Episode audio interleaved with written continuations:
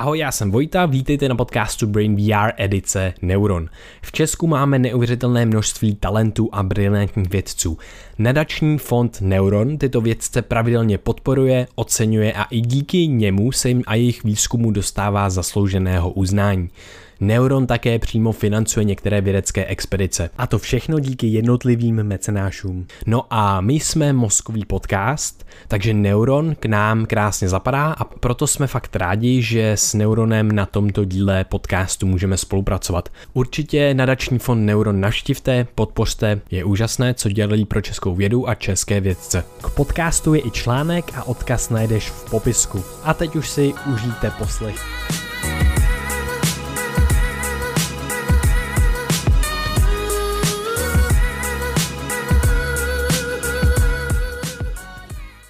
Vítejte na podcastu Brain VR. Dneska jsme zavítali za Halenou Šimkovou do Zeusu, což je znalecký a expertizní ústav. Halena vystudovala antropologii a genetiku člověka na Přírodovědské fakultě Univerzity Karlovy ještě předtím ovšem stihla studovat farm, farmaci na UK a animaci na FAMu, hrát divadlo a absolvovat scenografický obor hračka, maska, loutka. Už během studií na PŘF UK byla dva roky civilní stážistkou kriminalistického ústavu Praha. Po promoci v roce 2002 zde začala pracovat jako expertka v oboru analýzy DNA. V roce 2005 působila v Tajsku v jednotkách Interpolu při identifikaci obětí tsunami. Spolu založila Československou společnost pro forenzní genetiku, jíž je od roku 2008 předsedkyní. Aby svou všeobecně deklarovanou lásku k nejistotě prokázala činy, odešla v roce 2016 na volnou nohu. Velmi jí baví výuka a popularizace, je autorkou populárně naučné publikace Breviář forenzní genetiky, potom taky prvíci teďka s Pepou Hodským, a v roce 2016 získala cenu Neuron Prima Zoom za nejlepší populárně vědecké video. Přenáší, přenáší forenzní genetiku na PŘFUK, VŠHT Praha a Univerzitě Pardubice. Ještě raději ale seznamuje se svým oborem úplné lajky. Od roku 2018 má vlastní pořad expertíza na Stream.cz a od jak živa má tendenci spojovat nespojitelné ve, eh, a ve volných chvílích se ráda zaobírá bizárními úvahami a obskurními myšlenkami, které občas prezentuje i veřejně. A zatím kvůli tomu nebyla ani trestně stíhána, ani hospitalizována. Takže uh, my jsme moc rádi, že jste přijela pozvání na náš podcast. Vítejte. Dobrý den. Uh, na jedné stránce máte taky napsáno, že jste milovnice příběhů a sběratelka životních kuriozit a mistrně světa v plavbě chaosem. A my bychom se rádi na začátku zeptali, co to vlastně znamená teda mistrně světa v plavbě chaosem. Uh, jo, jo, tak to je asi takový moje životní téma teďka už, protože uh, čím víc toho poznávám, tak tím víc vidím, jak náš život není řízen úplně deterministicky, ale je dán vlastně spoustou droboučkých nahodilých událostí velmi často. A e, i v tomhle prostředí, kde nic není, není jisté a každou chvíli vás může něco překvapit, tak ale pra, pracují nějaká nebo platí nějaká pravidla, se kterými člověk může počítat a na základě kterých se může rozhodovat. A to je to, čemu my jsme se začali hrozně moc věnovat s kolegy, čím dál tím víc, jak ve forenzní vědě, tak třeba v medicíně a podobně. A učíme se plavat chaosem a zatím si tak jako fandíme, že už trošku něco v tomhle směru umíme. Mm-hmm. Nás asi v, téhle vlastně tematice baví i ta perspektiva vlastně ta jako vesmírná v podstatě, že jako se zvyšuje entropie vlastně a zvyšuje se třeba i ten chaos a ten život je vlastně takovou plavbou v tom chaosu, takový ostrůvky toho řádu vlastně v tom chaosu. Tak jo, jo, nebo možná jenom jako námi viděný ostrůvky jo, řádu. Jo, jo, to je pravda, to je pravda. Protože samozřejmě vždycky to je ten úhel pohledu, ano, jako, ano, že ano. my si do toho něco doloží. Jo, jo, to je pravda, to je pravda. Uh, mě by vlastně zajímalo, když jsem tak uh, vlastně byl trošičku fascinovaný tím vším, co děláte, co jste, co jste stihla zvládnout, vystudovat a tak dále, čemu se všemu věnujete.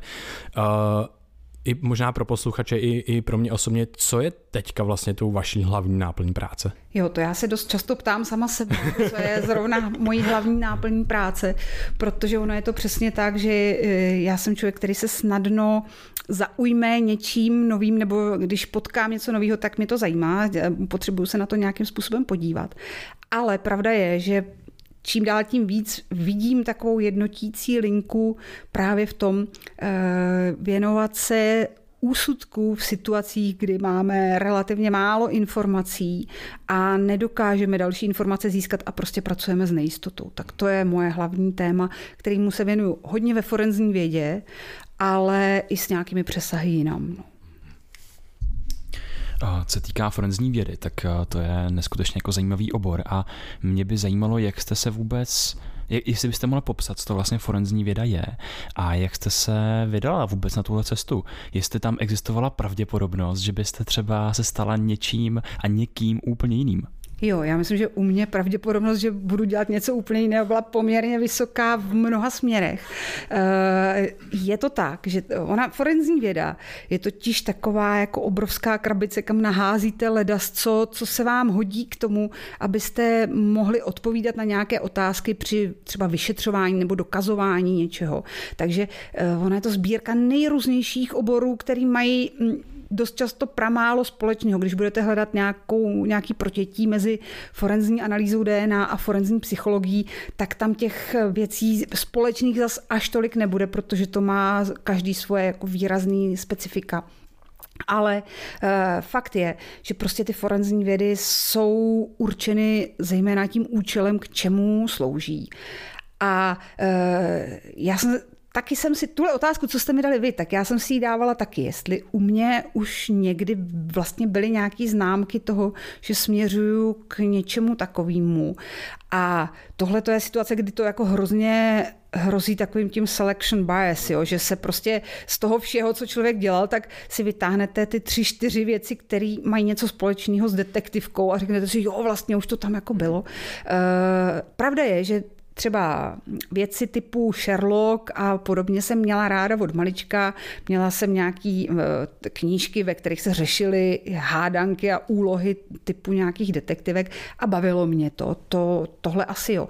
Ale nemyslím si, že to je ta zásadní věc, že prostě člověk se mm, asi dost často ten váš osud je určený trošičku něčím jiným, než byste někam přímo strašně směřovali. Spíš jste vždycky na nějaký křižovatce, kde se momentálně rozhodujete a to moje momentální rozhodování nakonec došlo k těm forenzním vědám. Já jsem vlastně nechtěla dělat úplně původně na přírodovědě forenzní genetiku nebo vůbec genetiku. Chtěla jsem dělat eh, fyziologii rostlin, a, ale pravda je, že třeba zase v rámci té fyziologie mě zajímaly rostliny, toxiny a takovéhle věci, takže nějaká taková jako potenciálně forenzní aplikace tam byla. E, nicméně myslím si, že stejně tak dobře jsem mohla skončit e, někde opravdu v divadle, jako dělat nějaký výtvarné věci nebo takový. Takže úplně, úplně tam jako nějakou determinaci na začátku nevidím. A co týká třeba těch rostlinných eh, jedů, eh, kuráre nebo eh, halucinogenů, rostliny jsou neskutečně zajímavá oblast. Věnujete se tomu třeba i dneska, nebo třeba i mm, jako v rámci vaší práce, třeba v rámci, v rámci právě kriminalistiky? Jo, ráda bych řekla, že jo, ale pravda je, že byť mě to baví, tak na to nezbývá čas a spoustu věcí, které jsem takhle v životě jako měla ráda, potkala, tak někde leží stranou. Nicméně pravda je, že eh, čím dál tím víc oceňuju to, že i něco, co mě bavilo v 15, v 16 a pak jsem to odložila, tak v nějaký moment můžete sahnout a vytáhnout to a použít to třeba v úplně jiném kontextu a funguje to. Takže třeba se mi někdy to kuráre bude hodit, nevím na koho a v jaké situaci, ale, ale jo. A eh, myslím si, že v zásadě jako ne, neexistuje čas ztracený poznáváním něčeho, ať poznáváte úplně cokoliv, tak eh, se vám to v budoucnu v nějaké situaci promítne zase do něčeho nového a posune vás to někam. No, mě právě tohle to možná uh, zajímalo, uh, jak vnímáte právě propojení třeba těch oborů, který si na první dobrou tolik nepovídají, jako je divadlo a jako je forenzní, forenzní genetika. Vnímáte tam nějaký jako vlastně přesah, který vás obohacuje ne, jako ne, nemyslím jenom vlastně v rámci té jako pracovní sféry, ale toho, že se vám jako syntetizují vlastně třeba nové věci na základě eh, poznatků z těch jako různých vlastně oborů. Že vlastně jste i uváděla, že eh, nebo v tom vlastně úvodu bylo, že ráda spojujete nespojitelné. Jo, jo, jo. To asi mě dost vystihuje. Já jsem člověk uh, velkých konceptů a nekonečných planin, kde se jako můžete procházet a dívat se na cokoliv a tak nějak se mm, zabývat tím, jak to spolu souvisí, nebo naopak nesouvisí, nebo cokoliv dalšího. Eh, nejslabší jsem v řešení nějakých detailů, jo, takže kdykoliv vám budu cokoliv říkat, tak obsahuje-li to nějaký detaily, tak si je ověřte třikrát, protože eh, na to se moje pozornost úplně nezaměřuje. A je pravda, že mě nikdy nepřišlo, že by svět byly nějaký krabice, ve kterých jsou jednotlivé věci, ale že je to prostě obrovský kontinuum, ve kterým můžete nacházet neuvěřitelné souvislosti a vazby. A eh, v mojí hlavě není žádný rozpor mezi tím dělat divadlo a dělat úplně exaktní forenzní genetiku, a nacházím tam souvislosti, paralely, třeba věci, které to propojují eh, ve způsobu, jako ty věci třeba přemýšlíte a podobně. Takže jo, jo, pro mě je to všecko jako uh, úžasná, jednotná věc, vlastně, která má spoustu vnitřních rozměrů a mnohostí. Uh, vy ještě teď pořád jako fungujete v laboratoři, nebo už se věnujete něčemu jinému? Já už naštěstí teda nefunguju v laboratoři ve smyslu uh, práce na nějakých rutinních vzorcích. Eh, funguju eh, trošičku v něčem podobném, protože pracujeme na nějakém projektu, který se týká analýzy pachových stop, laboratorní analýzy pachových stop, ale už nedělám toho analytického pracovníka, ale to, co mě dneska mimořádně už jako zajímá a na čem pracuju, tak jsou ty interpretace. To znamená, ten, ve chvíli, kdy už máte nějaká data, tak jakým způsobem vlastně s nimi zacházet a generovat z nich nějakou, uh, nějaké informace, které zase dokáže třeba vzít soud uh, tak, aby, aby ti lidé pochopili, co, co vlastně to znamená a jakou váhu tomu přikládat a v jakém kontextu to interpretovat. Jaké jsou v tomhle vlastně ohledu mm, nejčastější jako miskoncepce, nebo s čím jsou vlastně lidé nejčastěji překvapení, když uh, právě máte třeba nějaký vzorek, ať už je to DNA nebo něco, něco podobného, uh, nějaká data, která interpretujete, jak třeba soud, tak veřejnost, jsou nějaké miskoncepce, které uh, ohledně tohohle oboru jsou? Jo, já bych řekla, že hodně miskoncepcí v tomhle směru. A to proto asi, že ten mozek se i na těchto těch situacích dopouští takových těch zkratek a těch zkreslení, který, eh, když se týkají, eh, řekněme, věcí nějak obecných, tak si jich moc nevšímáme a ani nemají pro nás nějaký viditelný dopad třeba v tu chvíli. Ale eh, když začnete pracovat s něčím jako vysoce exaktním, jako je důkaz DNA, tak najednou na tom začnete ty miskoncepce a ty, tu milnou úvahu vidět. Uh, jo, Základní miskoncepce, kterou asi všichni trpíme, je, že může existovat expertíza, která vám dá prostě pravdivou jednoznačnou odpověď. A to je miskoncepce, která prostupuje ty forenzní obory a prostupuje naše myšlení. My jako nemáme vůbec strašně, nesnášíme nejistotu, nemáme ji rádi a snažíme se ji eliminovat tím, že jako říkáme, že není. Jo? Že, že prostě může nastat situace, kdy není a že když je, takže je to chyba něčí. Eh, že ve chvíli, kdy eh, nemáte dostatečná data, tak se začnete tvářit, že to nevadí a že stejně můžete dospět k jednoznačnému závěru. Ale data nejsou dostatečná nikdy. Jo? E, když to přeženu, i když budete mít 20 svědků, který skutek vidělo, tak pořád zůstává e, to, co jeden můj kamarád nazval bejzovská skulínka nejistoty. E, to znamená, máte bejzovskou skulinku nejistoty, že to mohlo být jinak a že těch 20 svědků se mílí nebo jsou nějak ovlivnění a podobně. Takže tohle to je vždycky. Ale samozřejmě u těch exaktních důkazů eh, je takový takový jako předpoklad, že eh, vynikající expert, vynikající expertíza dojdou k jednoznačnému závěru, tak to prostě není a každá expertíza by měla vyčíslovat nějakou míru svojí nejistoty. To je jedna věc, jako přílišný spolehání na jistotu a na to, že může existovat. Druhá věc, která hraje výraznou roli, je to, že ve chvíli, kdy vy hledáte odpověď na nějakou otázku a ona není dostupná, tak si ji snadno zaměníte za odpověď na úplně jinou otázku. Eh, zase typicky se to projevuje tak, my třeba v genetice vidíme dneska, že ta analýza má opravdu jako veliký potenciál identifikovat. To znamená, řekne vám, ten materiál je opravdu tady týhle tý konkrétní osoby s pravděpodobností, která je obrovská, obrovská, obrovská. Ale to, že ten materiál je té osoby, je vyjádření, řekněme, na, něč, na úrovni, který říkáme úroveň zdroje, source level. Takže my víme, je to materiál té osoby, ale ten soud se neptá na úroveň zdroje. On se ptá často třeba na to, kde se tam ten materiál vzal, jak se tam ten materiál vzal, jestli v souvislosti s čím, tím činem. Znamená to, že když tady ten materiál je, takže ten člověk na tom místě byl, nebo znamená to, že se dopustil nějaký aktivity na tom místě. A to už je úplně jiná úroveň a úplně jiná otázka. A mít osobu identifikovanou na úrovni zdroje neznamená mít potvrzenou nějakou aktivitu. A i tímhle tím si ta forenzní věda musí procházet, aby e, soud vlastně se učil rozlišovat ty jednotlivé úrovně, na který už má něco potvrzeno. A zase jsou situace, kdy to může být, kdy ta souvislost může být velmi těsná mezi těmi úrovněmi. Typicky třeba, eh, když něčí ejakulát najdete v něčím poševním výtěru, tak eh, to, že to je jeho ejakulát, zároveň do značné míry třeba prokazuje, že došlo k pohlavnímu styku. Ale nemusí to tak být. Jo? Může to být nějaká manipulace nebo může to být laboratorní chyba. Všechny tyhle ty věci připadají v úvahu. Eh, zatímco, když eh, někde na veřejně přístupném místě najdeme vaši DNA a zrovna se tam stal předtím nějaký trestný čin, tak ta souvislost je velmi, velmi slabá.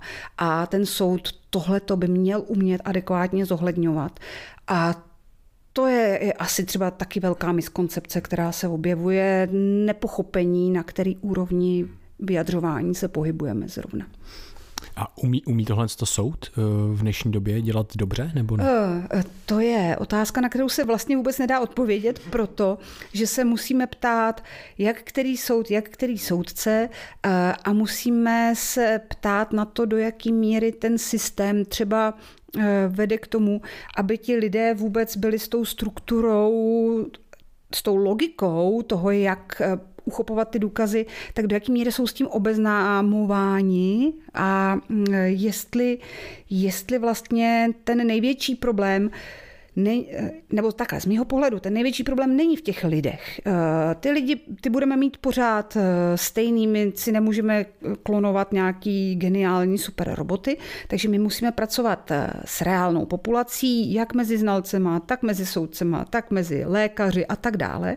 A to, co musíme vytvářet, jsou systémy, vodítka, pomocí kterých ten člověk se může pohybovat tím terénem toho případu, tím přemýšlením a e, pomáhá mu to. Jo. Stejně prostě jako máte e, návod na cokoliv, e, co potřebujete udělat, tak se to musíte naučit, musíte se naučit nějaký logický kroky, který je potřeba udělat. Tak to samý funguje tady, aby ten člověk a tohle zrovna si myslím, že je věc, která je univerzální. Že my hrozně učíme už od malička eh, jako technikálie a učíme takový, učíme jako znalostní věci, ale my bychom mnohem víc měli učit eh, dovednostní věci ve smyslu používání toho mozku, eh, včetně toho, že známe nějaké jeho omezení, známe chyby, kterých se dopouští a umíme je určitýma mechanismama eliminovat ale eh, já nevím, kolikrát třeba vy jste se setkali s tím, že jakýkoliv pedagog řekne, pojďte se podívat, jak já se mílím, jo? Jako, jakou jsem udělal chybu. Eh, my tam do toho furt promítáme tu sociální rovinu věci, že ten pedagog je někdo lepší, zkušenější a vždycky tudíž dojde ke správnějšímu závěru, což tak prostě vůbec není. A když tohle to budeme zastírat, tak eh, připravujeme lidi, kteří mají problém přiznávat chyby, myslí si, že chyba je něco, co jako je poškozuje, na, poškozuje jejich obraz a neumějí s těma chybama pracovat a e, ve výsledku se radši tváří, že chyby nejsou, že se nestaly a že úsudek byl úplně perfektní. A to, to je to, co třeba vadí v těch forenzních vědách strašně moc. Um, tak jako vlastně vnímáme, že se tady děje takové jako přejímání nejrůznějších, nejrůznějších příběhů a nedochází tady k takovému tomu zdravému dotazování se proč, jak a, a podobně, aby se prostě rozlouskli některý, aby se rozlousknul ten prostě příběhový bája z toho našeho mozku, že něco, co má sice více detailů a řekněme zabrnká nám na více těch našich paměťových stop, které jsou i emočně zabarvený, tak to právě, i když se tomu tomu mozku líbí jako přehnaně moc, tak to potom jako vlastně ne, ne, nemusí souviset právě uh, s tou realitou. Jo, jo, jo, tak to určitě je. Uh, ono zase, to třeba, čeho my si teďka všímáme, je, že uh, různé pozice, třeba v tom vyšetřování nebo v tom, pak i v tom trestním řízení, vyžadují různý přístup právě z hlediska toho, jak moc pustíte ten příběh do hry. Jo, že například u těch forenzních disciplín vyloženě těch evaluativních, kdy jako posuzujete, jestli něco je něčí daktylka nebo je to něčí uh, biologický materiál a tak dále. Takže znalost těch příběhů, které jsou zatím, je vyloženě škodlivá věc. Jo, že uh, to má být prostě technický úkon, který má být úplně oproštěný od kontextu toho případu. Ale samozřejmě vy zase na druhou stranu se nemůžete od kontextu toho případu e, jako oprostit ve chvíli, kdy jste vyšetřovatel, kdy máte dělat nějaký vyšetřovací verze. A tam vám zase si myslím, ta empirie z různých příběhů, který už jste viděli, zažili, může hodně pomoct. Ale e, je pravda, že i tam to vyžaduje i když zahlídnete nějaký příběh, eh, o, o kterém si myslíte, že jo, ten by v tom mohl být, tak se opravdu umět zastavit a říct si, dobře, a co když ne? Jo, mám dokážu schválně vygenerovat další alternativní vysvětlení těch faktů, který vidím, eh, tak, aby mi to skládalo jiný příběh, jako jsou nějaký třeba i míň pravděpodobný verze, ale eh, takový, že, že ty fakta se do nich vejdou.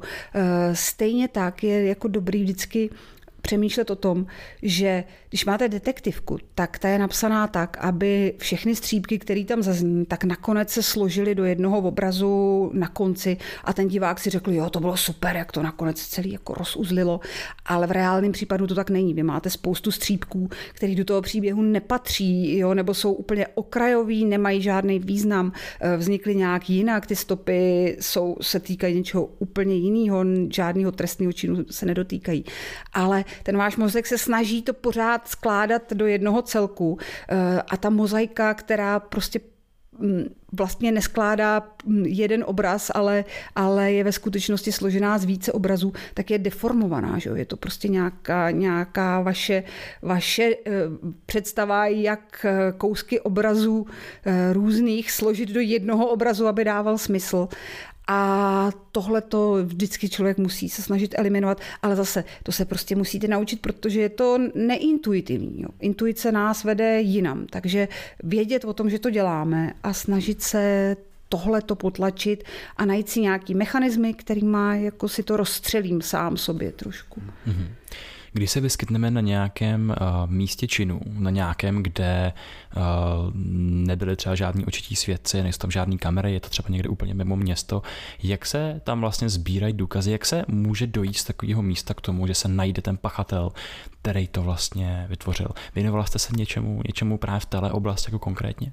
Uh, tak já jsem se místu činu věnovala okrajově úplně, protože to není doména práce toho forenzního experta laboratorního, takže takže eh, v tomhle směru mé zkušenosti nejsou žádné bohaté, ale obecně prostě eh, každý místo obsahuje nějaké informace v podobě něčeho, co na tom místě zůstává, ať jsou to biologické materiály, nebo ať je to to, že vidíte, jestli je záclona rozhrnutá nebo zhrnutá, prostě to všechno je nějaký soubor informací. A přesně tak, jak jsem říkala před chvílí, vy nevíte, co z toho do toho příběhu patří, co nepatří, takže snaha je vždycky zadokumentovat maximum z toho, co tam je. Ale samozřejmě jsou už nějaké jako osvědčené věci, eh, jak vyhledat biologické stopy, jak vyhledat daktyloskopické stopy a tak dále. To co, to, co víte, že má potenciál vám pomoct potom v tom vyšetřování a tohle to se sbírá, ale eh, dost často je to opravdu hm, daný, řekněme, už nějakou nějakou trošičku na začátku náhodou, eh, co všechno se vám podaří zajistit a co tam vůbec zůstalo. Mm, ta situace může být dramaticky různá samozřejmě. Na tom místě činu nemusí zůstat téměř nic po tom skutku. Může tam zůstat spousta stop. A nebo můžete mít místo, kde je sice spousta stop, ale většina z nich nesouvisí s tím vaším skutkem. Takže tam máte takovou jako mlhu, mm, prostě, která vám rozostřuje to vidění a s tímhle vším se musí nějak pracovat a i to je právě uh, přesně ten zdroj nejistoty nebo mnoho zdrojů nejistoty, který do toho na začátku vstupují. To mě právě napadá, že naše DNA eh, je víceméně jako všude, že jo, mm-hmm. když já tady sjedu rukou po svojí, po svojí kůži, tak mi odpadnou jako tisíce uh, mrtvých kožních buněk, které obsahují moje jo, DNA. Jo, jo. Takže vlastně kdokoliv projde kolem třeba místa činu na kole, tak jako vlastně může, může no, je, je, to, je to přesně tak. A tohle to se teďka stává v zásadě jedním jako z dominantních problémů v analýze biologického materiálu. Protože když te, ty analýzy začínaly, tak potřebovali velké množství biologického materiálu, aby vůbec ta, jste byli schopni něco určit. Takže to bylo přesně tak, že jste byli rádi za každou skvrnu krve a ejakulátu a všeho, co se jako dohledalo. Eh, protože radoval přímo. Jo, jo, jo, přesně, přesně. To, to, bylo, to bylo to, že, že jako prahnete po skvrně nebo po něčem takovým, eh, protože z toho můžete eh, získat nějakou informaci, kterou potom porovnáváte. A Samozřejmě to bylo takový to, že si říkáte, kdyby tak ty metody byly lepší, citlivější, aby se to dalo dělat i z menších a menších a ještě menších stop. No a vždycky je to tak, že pámbu člověka potrestá, když mu splní to, co si přeje, protože eh, ty metody si opravdu hrozně citlivily. Dneska jsou schopní pracovat skutečně jako s jednotkama buněk. No a najednou nám všem došlo, že ty jednotky buněk jsou prostě všude, že to prostředí je kontaminovaný obrovsky velkým množstvím eh, přesně takovýchhle jako epiteliálních buněk a všeho dalšího. Ono jenom, když si uvědomíte, při běžném fungování svým, tak na čem všem ulpí vaše sliny, třeba protože s tím nějak zacházíte, dáváte to do, do pusy, mluvíte, jo, to, to všechno je zdrojem kontaminující DNA, která zůstává. Ona samozřejmě vlivem bakterií nějak pomalinku postupně třeba degraduje, ale ta nemusí, jako jo, ne, dlouhou dobu nemusí zdegradovat.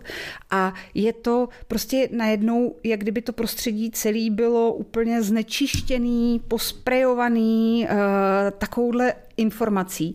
A to je právě přesně situace, kdy se vám strašlivě oddělí ta source level, ta úroveň zdroje od úrovně aktivity, protože vy řeknete, jako ano, je to jeho DNA, ale říct, jak se tam dostala, když je to nějaká takováhle epiteliální stopa bez jasného původu a bez jasného charakteru, je potom strašlivě těžký. A už vidíme ve světě případy, kdy, ty, kdy na člověka ukázala DNA, ale ostatní důkazy eh, vlastně nedávají smysl, neříkají, že by z jakého důvodu by to měl být tenhle člověk. A vidíme, že, že nejpravděpodobnější je, že jsou to prostě tyhle ty sekundární a terciární kontaminace a přenosy toho materiálu. A ono je na tom jako děsivý to, že samozřejmě ten materiál může putovat hodně, protože to, že vy ho otřepete tady na stůl e, nějaký epitelie, tak to vůbec neznamená, že se nemůžou následně s něčím přenést ještě někam jinam, kde jste vůbec nebyl. Takže tohle to je e, asi dost kritický moment teďka v té analýze. Takže všichni vlastně cestujeme po světě, aniž bychom to věděli. Jo, jo, jo, přesně tak. Naše DNA jako putuje vesmírem. Hmm, hmm. Možná je opravdu někde se dostala až na SpaceX a vynesla se někam. To je pravda. Um, všichni známe očité, očité svědky.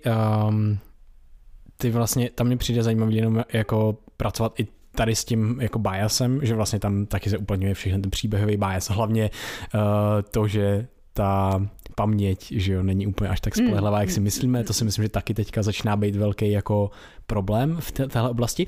Mě by ale zajímalo vlastně, jestli se používá i jako pachoví svědci a jestli jsou případy, kdy prostě někdo nikoho neviděl, ale měl, zaznamenal třeba pach a na základě toho potom mohl rozpoznat, anebo jestli to je vůbec jako validní věc, jestli podle pachu můžeme třeba někoho poznat? Uh, jo, já to rozdělím na dvě části. První část je, jestli můžeme poznat. Myslím si, že jo, že prostě každý jsme nějak senzoricky disponováni, uh, máme nějak dobrý vidění, slyšení, ale máme, tohle jsou hrozně eh, pach, chuť, uh, to jsou jako hluboký věmy, hodně a tím pádem je máme dost rozvinutý, ani si to neuvědomujeme, jo, jak, jak silně na nás působí. A je pravda, eh, že eh, ryze jako z vlastní zkušenosti, že se mi třeba do, může stát, nebo stalo se mi, že uh, ucítím určitý typ vůně a přesně si vzpomenu, že toto je vůně, kterou jsem cítila před 30 lety někde na úplně jiném místě. Takže to propojení tam existuje. Uh, ale ta druhá část, kterou k tomu je potřeba dodat, je, že my vlastně netušíme, jak, jak silnou vypovídací hodnotu toto může mít a ta vypovídací hodnota je hrozně obtížně měřitelná v tomhle případě. To znamená, my nedokážeme úplně vlastně nijak charakterizovat, jak moc se ten člověk může mílit v tom úsudku, což je mimochodem i námitka proti třeba pachovým stopám identifikovaným prostřednictvím psů, jo, že my nemáme žádný úplně prův, jak ten pes, eh, jak moc se může mílit a jak moc může eh, lhát třeba ve snaze vyhovět tomu svému páničkovi. Takže tam se musí dávat obrovský pozor na to, jak je třeba ten pokus designovaný, jo, jak, jak vlastně je ten důkaz generovaný, protože to, že to zvíře eh, dokáže vycítit nějaké vaše přání, které vy jako nevyslovíte, ale prostě ho máte, tak to je věc eh, poměrně zřetelná, že, že to tak může fungovat. Takže ten, kdo identifikuje, by neměl vědět vůbec třeba, co je v těch konzervách, který ten pach by měl být jako ten správný, když se, když se identifikuje a podobně. Ale tohle je jako široká samostatná problematika. Eh, o to hůř si myslím, že i u toho člověka, u kterého víme, že ty senzory lidských schopností má nepochybně horší než ten pes, protože ten pes opravdu dokáže jako určit člověka. My to většinou nedokážeme, že nebo mm, dokážeme to třeba u lidí, který dobře známe, tak máme nějaký senzory, jako máme je nějak načtený senzoricky, ale že by jsme dokázali někoho, koho jsme v životě neviděli, vyčuchat podle místa, kde byl, to nedokážeme. Jo. Takže uh, u, to, a to je spousta takovýchhle věcí, o kterých víme, že nějak asi fungují a že tam, eh, že to není důkaz s nulovou váhou, ale zároveň nedokážeme tu váhu nějak úplně relevantně vyčíslit. No. Takže, takže spíš to funguje pak jako nějaké indicie, které ten soud může podle své úvahy zohlednit. Eh, já bych možná ještě vlastně u pachu chvilku zůstal, protože mi to přijde taková zajímavá věc, o který se ne taky tak často mluví, ale jak je to právě hluboký, vlastně silný věm, slouží nám pach jako k něčemu, třeba k nějaký, mm, nějakému typu komunikace nebo k určování třeba přitažlivosti, jako i sexuální třeba přitažlivosti mezi eh, partnery a tak podobně? Jo, jo, jo. Uh, tak pach určitě primárně určený na to, aby jsme rozpoznali, co, co je ta věc zač, protože nám může přinášet informaci zaprvé o zdrojích, to znamená, co je potravina, kterou můžeme v tu chvíli pozřít bezpečně a na druhou stranu o rizicích, protože eh, když si uvědomíte, co jsou věci, které nám zapáchají, tak jsou to věci, které jsou nějakým způsobem nebezpečné. Jo. E, strašlivě nám zapáchá třeba mrtvý tělo, protože ono je nebezpečný. Jo. Když někdo umřel, tak možná s vysokou pravděpodobností umřel třeba na nějakou infekční chorobu a rozhodně se nevyplatí se k němu nějak přibližovat, nedej bože to tělo využít jako zdroj potravy nebo něco takového. Jo. Je, to, je to opravdu extrémně nebezpečná věc a proto to máme spojený s nebez, jako s nepříjemnými pachy. Co se týče vzájemné komunikace, tak eh, na to nejsem rozhodně odborník, ale eh, z toho mála, co mm, jako je eh, nepochybně zřejmý i biologovi nebo genetičce, teda vzdálený trošičku oborově, tak jo, samozřejmě pachy, jako to, je to další kanál, který mm, je hrozně fajn využít a tím, že je to starý kanál, protože zrak a sluch jsou věci jako pozdější, tak eh, už má svá naběhnutá nějaká pravidla. Chemická komunikace ostatně je běžná nejenom na úrovni jedinců, ale i na úrovni buněk. Eh, když spolu komunikuje vajíčko ze spermí, tak komunikují vlastně chemicky. Mm, je to analýza nějakých chemických látek těkavých stejně, jako když, když používáme analýzu pachu. A e, takže ten kanál nepochybně funguje. E, a uplatňuje se. Prostě hm, vy jste zmínil třeba sexuální atraktivitu. Tam je to zřejmé, že jo? někdo nám voní, někdo nám nevoní a nedá se říct, že bychom dokázali rozklíčovat proč. Eh, existují studie, které říkají, že to má souvislost třeba s HLA antigeny a že rozpoznáváme své a cizí, ale asi ta problematika bude ještě mnohem, mnohem jako složitější. A eh, v Jestli tohle to se, to je zajímavá věc, teďka přemýšlím, jestli se to nějak promítá výrazně třeba do té forenzní vědy, eh, pachová komunikace, Spíš si myslím právě to, že ve chvíli, kdy ten věm pro nás má nějaký silný emocionální náboj, tak si ho dokážeme líp zapamatovat a přes tu emoci ho potom zase jako zobrazit. Když je to pro nás nějaká neutrální věc, tak ji zapomeneme okamžitě. Mm-hmm. A zase je tady fascinující, jak mozek jako zkresluje třeba obličeje, že, um, z, že když právě s něčím spojenou nějakou negativní emoci, tak stačí potom, že naše paměť se potom ukládá do toho mozku v různých jako frakcích, řekněme, tam jako ten, ten mozek ten vím rozdělí a potom se tam jako řekněme ukládá jako na různý, na různý místa. A potom stačí třeba nějaký aspekt, který, z kterého si člověk všimne, třeba i podvědomě a může to v něm vyvolat právě nějakou tu jako i negativní emoci nebo pozitivní emoci a přitom to nemusí mít s tím původním zdrojem vlastně vůbec jako nic společného. Jo, jo, jo.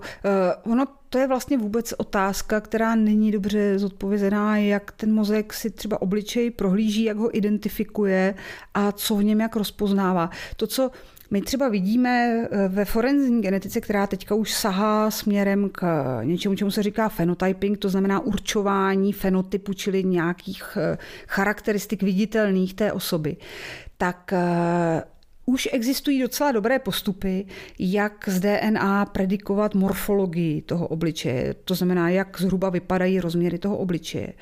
A přesně se na tom ukazuje, že i drobné niance vedou k tomu, že ten mozek to nerozpoznává. Jo? Že, že prostě vy můžete mít 99% schodu na úrovni té morfologie těch rozměrů. A přesto, když ten portrét uděláte, tak člověk, který tu osobu zná, tak ji nepozná, protože řekne, že si ten člověk není podobný. Jo? Že, že ten eh, člověk ve skutečnosti vypadá jinak. A otázka je, co je to jinak. Jo? Že hm, asi ta naše struktura, kterou ten, tu tvář uchopujeme, je hrozně komplexní věc a může se možná právě opírat o určitý detaily, který když pak nejsou splněny, že jako, jako kdybychom různým věcem přisuzovali různou váhu a aniž si to uvědomujeme, tak určitá věc pro nás má velkou váhu a pokud se jenom malinko změní, tak nás to vede k tomu, že to ten, moze, eh, pardon, že to ten eh, obličej není. Jo, že, že je to někdo, někdo jiný. A tohleto uh, Jo, opravdu to pozorujeme i třeba v, v rekonstrukcích obličeje, když se, když se dělá faciální rekonstrukce, máte lepku a potřebujete nějak eh, zrekonstruovat, jak asi ten člověk vypadal a pak to ukázat, tak tam ty odchylky prostě jsou dost výrazně vidět, i když ta schoda je ve své podstatě velká. No co všechno ještě se dá z DNA, který vám třeba taky přijde do laboratoře, ať už třeba od nějakých dobrovolníků, který chce zjistit, co se ve jeho DNA vlastně jako skrývá, a nebo právě třeba z toho místa činu, co, co všechno se z něj dá vyčíst. Jak vás to třeba může potenciálně přiblížit k tomu, k tomu pachateli? Hmm, tak o, obecně z DNA dneska vyčteme spoustu věcí. Zároveň ale si už jako začínáme uvědomovat, že spoustu věcí z ní nevyčteme. Jo? Že, že prostě to, že spousta informací eh, o tom člověku, o tom těle i o dalších parametrech, jako je právě třeba jsou nějaký kognitivní funkce a tak dále, tak eh, nemá žádný jako hluboký ukotvení v samotný DNA, že se budeme muset dívat někam trošku jinam nejspíš, abychom pochopili, kde se, kde se tyhle ty věci berou a generují. Ale když to zúžím na, tu, na ten forenzní aspekt věci, tak to základní, co forenzní genetika dělá, je identifikace. To znamená říct, kdo to je, ve smyslu je nějaký srovnávací vzorek schodný s nějakou stopou, tak tohle to je věc, která už dneska funguje prakticky perfektně s nějakými drobnými výjimkami, jako jsou třeba jednovaječná dvojčata, která se identifikují obtížně a kde přemýšlíme že o tom, že budeme muset jít nějakou trochu jinou cestou, právě použitím třeba nějakých takzvaných epigenetických znaků. A potom forenzní genetika dělá eh, potvrzení nebo eh, řekněme propočet nějakých eh, biologických příbuzenství osob, takže dokáže se vyjádřit k tomu, jestli dva lidé jsou rodič a dítě nebo druhostupňoví bratranci nebo něco takového. A to ta, taková jako další skupina analýz jsou právě ty, které mají směřovat jak řekněme, k vyšetřovateli, jako nějaká pomoc v té investigaci, v tom vyhledávání toho pachatele. A to jsou právě ty disciplíny, které, nebo ty, ty analýzy, které dokážou něco predikovat ve smyslu, jak to asi u toho člověka vypadá. To znamená, jakou má barvu očí, jakou má barvu vlasů, jako, jaký má tvar obličeje, jakou má pigmentaci pokožky, jak rozvinuté jsou u něho třeba pihy eh, a tak dále eh, jsou znaky, které se obtížně predikují, protože jsou hodně ovlivněné prostředím. Typicky, když budete chtít predikovat tělesnou hmotnost, tak je to hrozně jako široká věc, protože strašlivě záleží na tom, jak se k tomu e, ten člověk chová, to znamená nějakou dispozici třeba trochu máte, ale, ale ta může být hrozně modifikována tím, co ten člověk dělá a prostředím a podobně. A pak jsou znaky, které se predikují samozřejmě dobře, protože jsou hodně ukotvený v DNA, typicky právě třeba barva očí a podobně. Plus teďka nastupují disciplíny, které se snaží pracovat eh, s epigenetikou, to znamená ne s tím vlastním kódem jako takovým, ale s jeho modifikacemi na úrovni hm, těch jednotlivých bází, nějaké metylace a podobně, které určují, jak, se, jak moc se ta genetická informace třeba v které tkáni využívá a podobně. A ty zas umí uh, už odpovídat na takové věci, jako je třeba stáří té osoby, to znamená to, co dřív nebylo možné, protože DNA máme prakticky v tom základním kódu nechci říct stejnou, ale hodně stejnou od narození do smrti eh, a nedokážeme v ní v tom samotném kódu popsat žádné charakteristické změny, které přicházejí ze stářím, tak v tom na té epigenetické úrovni je najít dokážeme. Takže dneska už třeba predikce věku je, řekněme, plus minus tři roky u té osoby.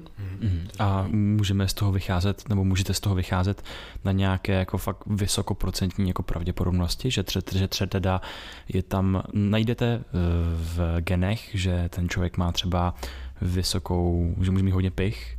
A jestli, jak, jak, jak moc se z toho třeba jako dá vycházet? Jo, eh, tohle je důležitá otázka určitě, protože eh, Tohle to všechno jsou věci, které, kde ta pravděpodobnost má nějakou svoji distribuci. Prostě je to nějak nejisté, ta informace.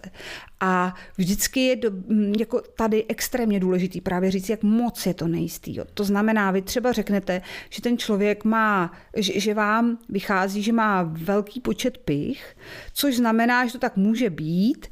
Uh, může o něco méně pravděpodobné je, že má méně pich a hodně nepravděpodobné je, že by je neměl vůbec.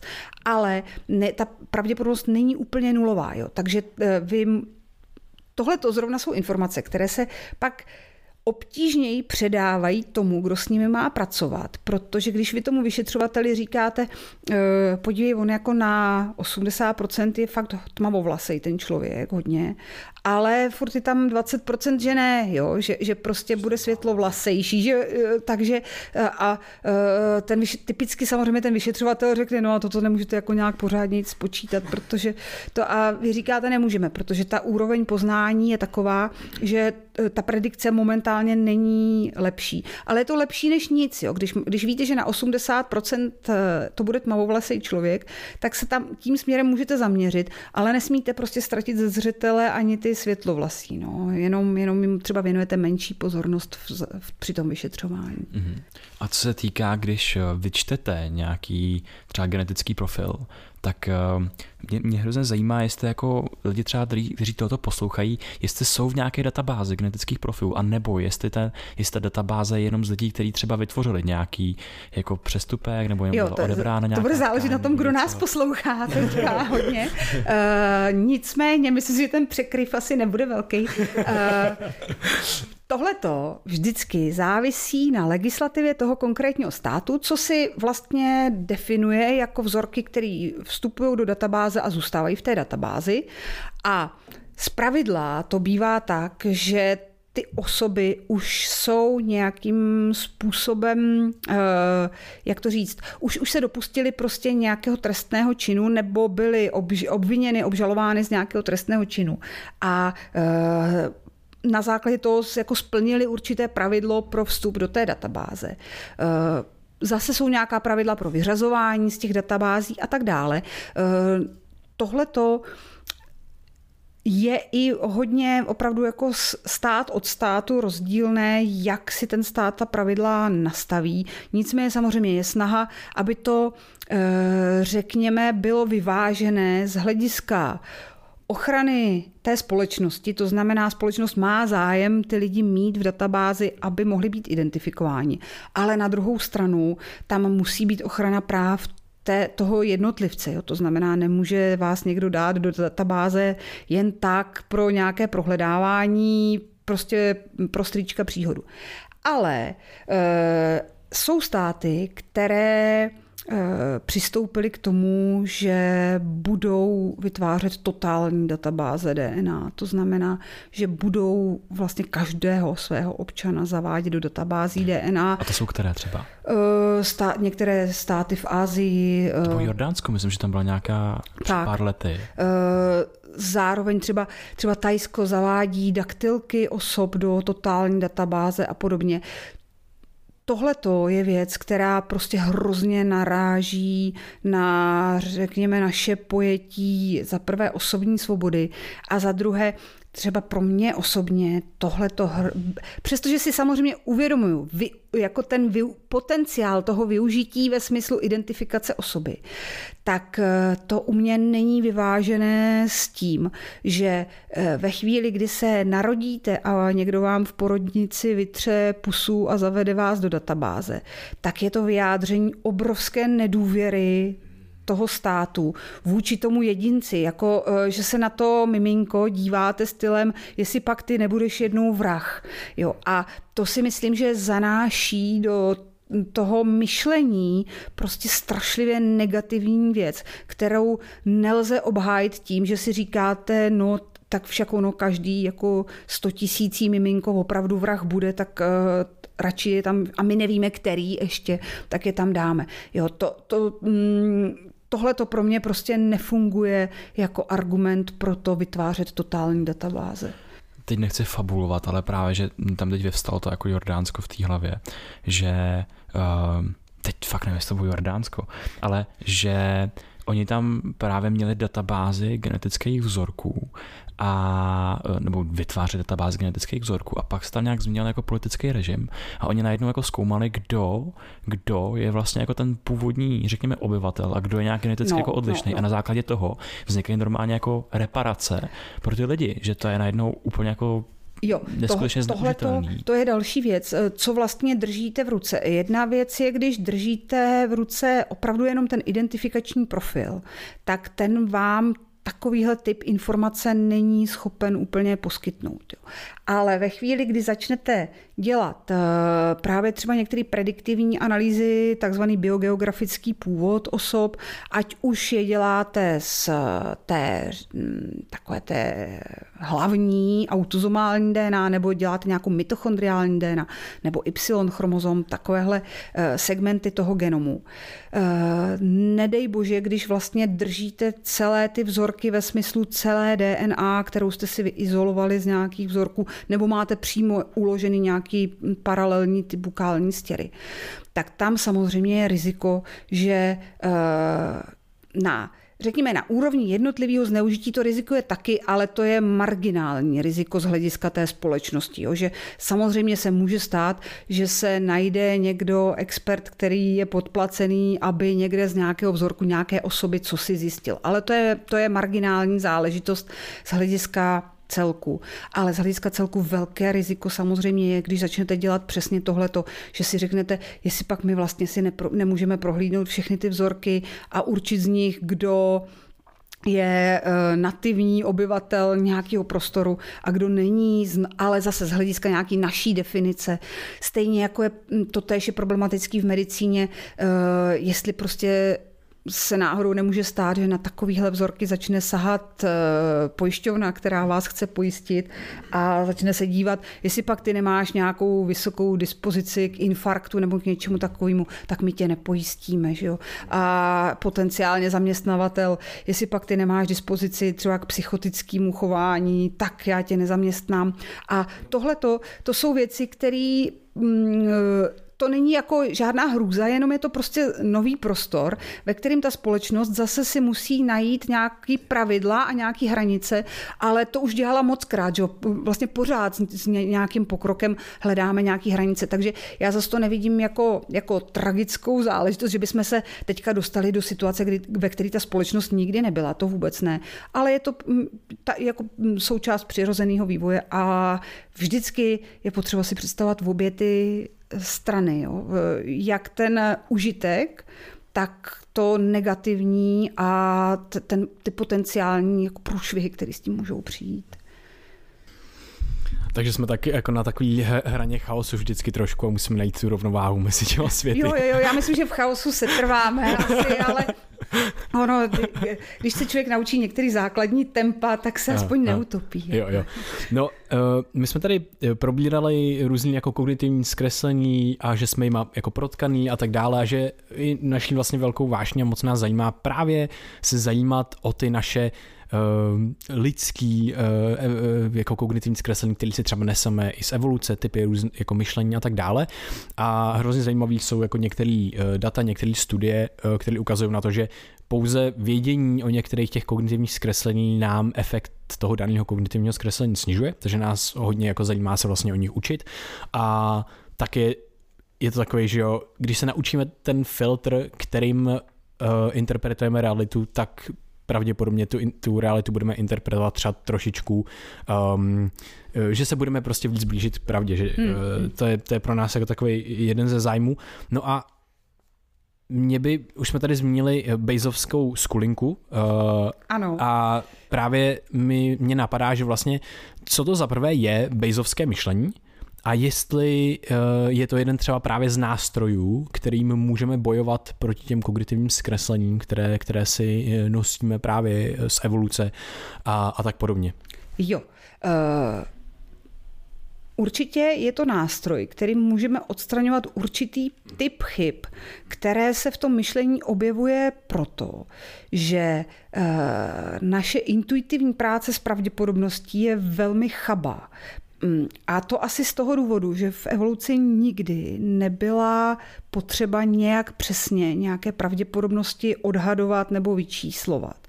Eh, v zásadě ty úlohy, se kterými jsme se potkávali, byly úlohy typu eh, vyhodnotit nějaký základní riziko nebo nějakou základní příležitost naopak a umět se rozhodnout, jako, co teda budu dělat, jak na to zareaguju na ten podnět. A e, tam se sneslo hodně vlastně dělat chybu v tom odhadu, Eh, pokud jsem byla schopná toho odhadu dosáhnout rychle, eh, typicky, že takový to, když uslyším zvuky, kterými indikují nějaký nebezpečí, tak eh, rozhodnout se zdrhat, i když vlastně, kdybych to jako tam zůstala stát a den to propočítávala, tak se do počtu toho, že to nebezpečí není tak velký, jak eh, jsem si představovala. Tak tohle bylo mnohem důležitější, prostě zdrhnout rychle, než se dopracovat skutečného nějakého čísla, skutečné hodnoty. Eh, to tež u všech těch možných příležitostí. Ale Eh, to, co se nám stalo v eh, několika málo z těch letech vlastně, po obrovsky dlouhým vývoji, který by šel předtím, je, že se před nás začaly dostávat úplně jiný typy úloh. Jo. Protože my začínáme dělat, nebo už vlastně děláme věci, že jo, eh, my jako nechceme třeba, aby zabezpečovací zařízení na trati fungovalo přibližně. Jo. My, my potřebujeme, aby fungovalo fakt dobře. My potřebujeme, aby autonomní vozidlo predikovalo situace e, přesně. Jo? Ne jako, že, že v té situaci udělá hrubý odhad nějaký pravděpodobnosti. Ono se prostě musí dopustit velmi přesného odhadu. A ty úlohy najednou začínají vypadat úplně jinak a začínají vyžadovat eh, dobrý dobrý propočet nějakých pravděpodobností. A ještě navíc ty úlohy jsou komplexní a ty pravděpodobnosti tam tvoří nějakou síť bejzovskou. A v tenhle ten moment eh, se ukazuje, že ten mozek prostě tragicky selhává v odhadu pravděpodobností, protože eh, on už když má nějaký dva až tři vstupní parametry, které každý mají nějakou svoji pravděpodobnost, tak vlastně netuší, jakým způsobem by je měl skombinovat. Jo? A eh, udělá obvykle to, že většinu eliminuje a použije jednu nějakou informaci z těch, které jsou dostupné k tomu, aby udělal nějaký odhad. A e, hrozně často zaměňuje otázky, to znamená odpovídá na nějakou pravděpodobnost, po který pátrá, jinou pravděpodobností, třeba nějakou její inverzní podmíněnou pravděpodobností, ke který se může dostat, protože ji má obsaženou v nějaký informaci a vůbec vlastně ne, si neuvědomíme v tu chvíli, že to není ta samá pravděpodobnost a že ty pravděpodobnosti od sebe můžou být dramaticky daleko. Jo. Teď asi v poslední době je to třeba hezky vidět na testování, jo, protože to je, to je prostě přesně příklad bejzovské situace, kdy to, že máte uh, nějaký test, nějaký tester, který má nějakou svoji senzitivitu a specificitu, jako třeba vysoké hodnoty těchto těch parametrů, takže vy víte, že u většiny nemocných ten test je pozitivní a u většiny zdravých ten test je negativní, takže jako z hlediska testu funguje správně. Tak to je jedna stránka mince, ale druhá stránka mince je, že musíte vědět, koho s tím testujete a s jakou pravděpodobností eh, nebo s jakým rizikem, řekněme, onemocnění on do toho testování vstupuje, protože podle toho potom interpretujete výsledek toho testu. A tohle je neintuitivní, to je prostě strašně neintuitivní a ten aparát na to nemáme. A jediný, co můžeme, je, že víme, že na to nemáme ten aparát a že máme použít nějaký e, pomalý myšlení a že máme mít vypracovaný nějaký prostě nástroj, tak jak se učíte vypočítat něco jiného, tak se můžete vypo, naučit vypočítat eh, takovéhle situace. S tím, že když to děláte často a v mnoha případech, tak začnete být samozřejmě citlivý k tomu už tu bejzovskou situaci vidět. Jo? Už, už jí jako v, v tom, co, v problému, který řešíte, odhadnout. Ale uh, je to prostě, uh, je to asi tak stejné, já si to představuji, že to je podobný, když se vám jenom jako líbí, jak lidi tancují, tak se díváte na ten tanec úplně jinak, než se na něj dívá někdo, kdo učí společenský tance a vidí o každém kroku, co je zač a kde se tam vzal a chápe, jak bude navazovat a tak dále. Uh, už, už prostě vidíte úplně jinou strukturu a tohle se vám děje u té u bejzovské logiky, že vidíte jinou strukturu té situace, protože něco už o tom jako víte a umíte. Mm-hmm. A proč by se o to člověk jako like měl zajímat? Jaký to má pro něj konkrétně jako využití, využití do nějakého praktického života? No, obecně by se o to měla společnost zajímat, protože tohle je největší zdroj toho, že uh, jako zbytečně zabíjíte lidi nebo je zbytečně zavíráte do vězení a podobně. Uh, protože my vždycky, když si představujeme jako, mm, že ně, když si třeba řeknete, uh, že někdo způsobil něčí smrt, tak si představujete takový to, tu přímou kauzalitu, kratinkou kauzalitu kauzalitu, jakože že jdete a buď to někoho záměrně zabijete, nebo mu způsobíte smrt tím, že ho srazíte autem a podobně. Ale e, ve skutečnosti jako nejvíc takovýchhle škodlivých dopadů způsobujete tím, že někde třeba posunete nějaký kritérium ve zdravotnictví pro nějaký testování, třeba jo, že řeknete, že určitý typ lidí vám nebude vstupovat do nějakého testování, do nějakého screeningu, e, protože třeba pojišťovna nebo něco takového. Ale kdybyste dokalkulovali ten dopad, že člověk se nedostane třeba na nějaký screening eh, každý rok, ale dostane se na něj každý dva roky nebo každý tři roky, tak najednou uvidíte, že posun toho kritéria způsobil uh, třeba jako stovky nějakých nadúmrtí, které tam nemusely být. Jo. Uh, takže ďábel je vždycky v tom detailu u těch pravděpodobností a tohle je strašlivě důležité si uvědomovat, že, že prostě eh, tím, že špatně počítáme, hůře, než bychom mohli, my jako nikdy nepočítáme perfektně, že? ale hůře, než bychom nutně mohli, tak můžeme způsobovat obrovské škody na majetku, na zdraví, v té společnosti, ale třeba i na té spravedlnosti, jo? protože špatně vyhodnocujeme důkazy, přisuzujeme jim nesprávnou váhu, e, ne proto, že bychom chtěli něco zkreslit, ale protože tu informaci uchopujeme nesprávným způsobem a děláme si nesprávnou představu o její váze.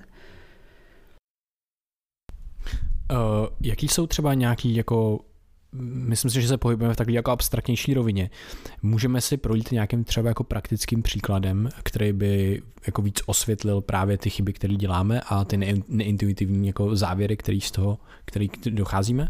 Uh, jo, uh, já myslím, že jako pěkný příklad, který my často zmiňujeme protože to je něco, co je pro lidi pochopitelný, tak jsou třeba drogotesty, jo, testy na přítomnost drog protože to je typický jev, který v populaci, ať si o ní myslíme cokoliv, tak je vlastně hrozně málo rozšířený. Ne, že by, ne, že by bylo jako extrémně málo uživatelů nějakých drog, ale velká část těch uživatelů drog jsou uživatelé, kteří tu drogu užívají velmi občasně. Takže kdyby jsme si teďka jako udělali, eh, byli jsme pámbů a mohli jsme se podívat, jaký podíl lidí teď aktuálně v republice je pod vlivem nějaké drogy, tak zjistíme, že to je malé číslo. Jo? Já nechci vůbec dělat nějaký odhad, kolik to je, ale eh, je to prostě malé číslo. Naprostá většina lidí, které potkáme na ulici, tak není světých teď aktuálně, jo? Eh, nejsou pod vlivem nějaké drogy.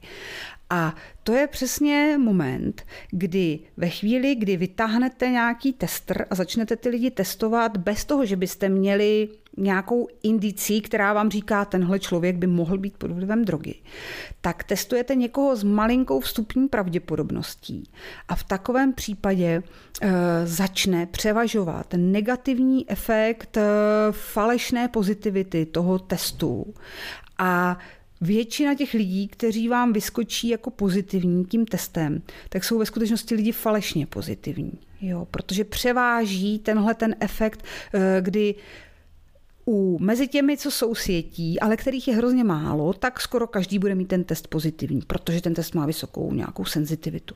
Ale pak máte obrovský balík těch, kteří světí nejsou a mezi nimi i malá falešná pozitivita vyrobí velké množství pozitivních. Jo? A na tohleto přesně je právě pak potřeba dávat pozor při interpretaci, protože jinak děláte špatná rozhodnutí. Jo? Ať vůči tomu člověku, tak ale vůči tomu, když manažujete třeba nějaký systém celý, když vám tam, když potřebujete z nějakého systému dostávat pryč určitý typ lidí, protože jsou třeba rizikoví, tak eh, si musíte dávat pozor, jestli zároveň na každého skutečně rizikového nevyhazujete 100 lidí, kteří ve skutečnosti rizikoví nejsou, jenom vám vyšli v tom testu falešně pozitivní. No, tak to, to snad je takový příklad, na kterém se to dá jako pochopit. Jo. E, jestli to teda chápu správně, tak třeba ta senzitivita toho testu může být třeba 95%.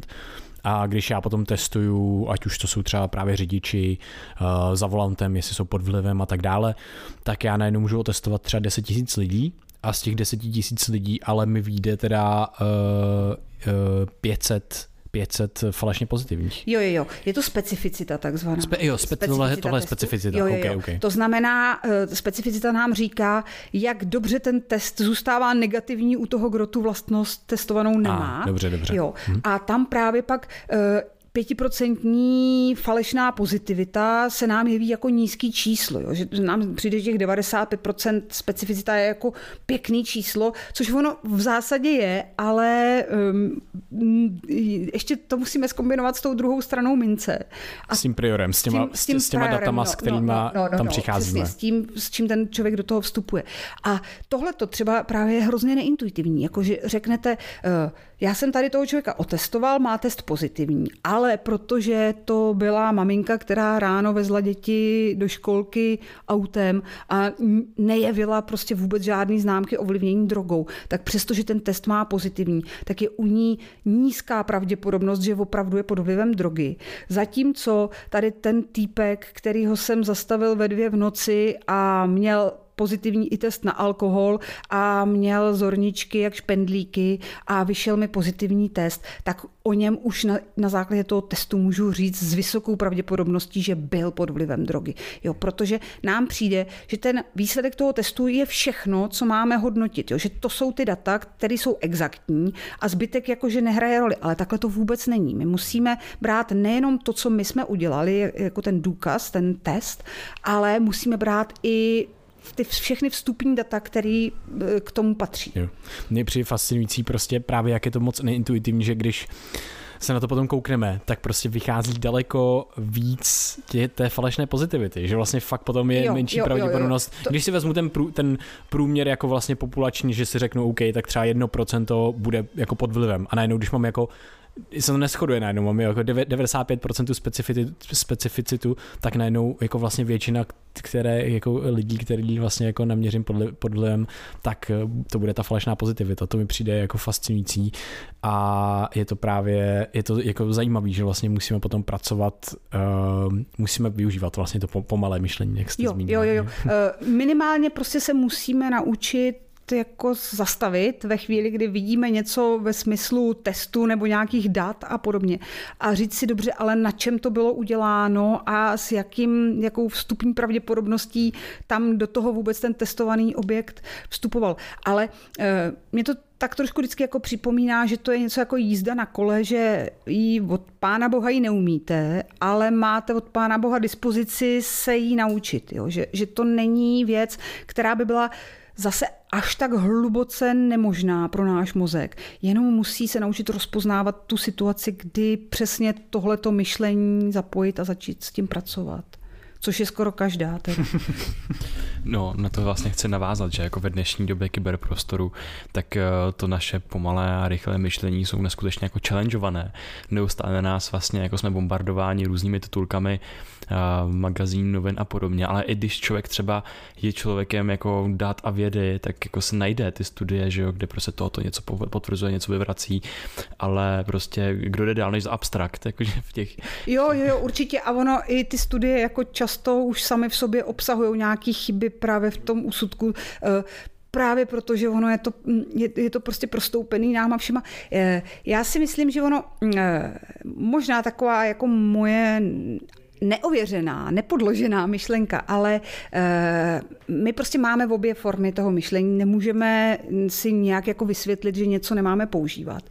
A že ono docela je fajn to rychlé myšlení, jako místo, aby jsme ho zatlačovali, tak ho živit v situacích, kdy e, si to můžeme dovolit. Jo. Takže e, prostě opravdu si užít e, příběhy ve filmu, v knížkách, jako sjet takovéhle věci, které vás saturujou to myšlení má jako dobrý zážitek, má pocit, eh, je takový to krmení svojí opice, jo? Že, že prostě mm, opravdu mm, eh, si dovolíte tyhle ty věci, dovolíte si užít si svoje emoce třeba v různých situacích.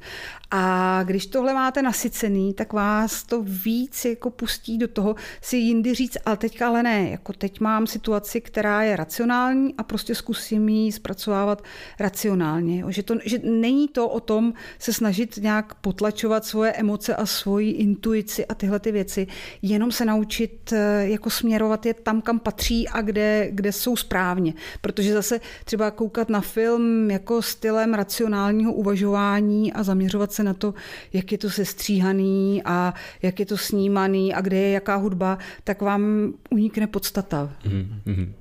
Uh, mně připadá jako hezký tak jako občas jako tak zaspekulovat, že intuice, jsem nad tím přemýšlel častokrát, tak je to takové jako zatraceně chytré jako pro mě algoritmus, který by se teoreticky dal jako um, dal natrénovat, že tím jako zkušenost, že samozřejmě máme tady nějaký obrovský balík, který máme z té mm-hmm. evoluce a negativní bias a tyhle ty věci a je to jako hodně těžko jako nějakým způsobem jako, jako, jako přejetelný, ale pokud já si vytrénu tu svoje třeba jako pomalý myšlení a i třeba to, že si uvědomím svůj negativní bias a budu se snažit hledat třeba ty, tu, tu, tu druhou stranu té mince, mm-hmm. když třeba čtu ty novinové titulky, tak uh, potenciálně bych mohl vytrénovat tu svoji intuici, že někdy v budoucnu se budu prostě rozhodovat rozhodovat líp na základě pocitu, protože jsem tam dřív nal tolik dat.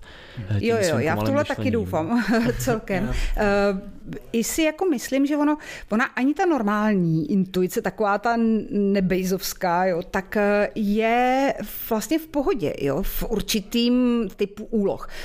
Uh, mluví se o expertní intuici, která opravdu funguje, jo. Když máte, to jsou takový ty popsaný příklady toho hasiče, který na místě požáru vnímá, že něco něco je takového, že to působí jako strach mu a řekne pojďme odsud a pak opravdu spadne strop nebo něco takového, aniž on by dokázal úplně přesně popsat, jak k tomu úsudku došel. Protože prostě, když máte, když dostatečně saturujete ty peterny, ty vzorce, na základě kterých se rozhodujete, tak ho rozpoznáte, ten vzorec. E, problém tady toho je, že potom jako přeceňujete rozpoznávání těch vzorců a rozpoznáte ho i tam, kde ve skutečnosti není, e, což e, u toho hasiče nevadí. Když zdrhnete z baráku a ono to nespadne, tak to asi není tak závažná chyba. Problém je, když to používáte při nějaký právě třeba jako evaluaci ve forenzní vědě, jo? když na základě toho říkáte, že věci se mají tak a tak a že je vysoce pravděpodobný, že se stalo něco nebo něco jiného a vy to řeknete na základě falešně rozpoznaného paternu nějakého v té situaci. Takže tam to vadí.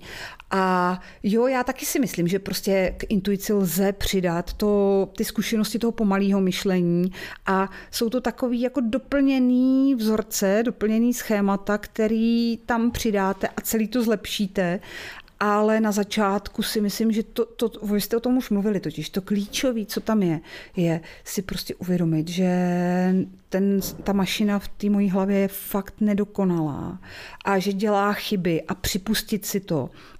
A to můžete až ve chvíli, kdy vám k tomu nazraje nějaký sebevědomí a sebeuvědomění, eh, protože spousta z nás je eh, řízená nějakým takovým vnitřním a i vychovávaná k nějakému vnitřnímu imperativu, že máme jako fungovat správně a tak to správně předstíráme za každou cenu, i sami před sebou, jo? Že, že si nepřipustíme chybu.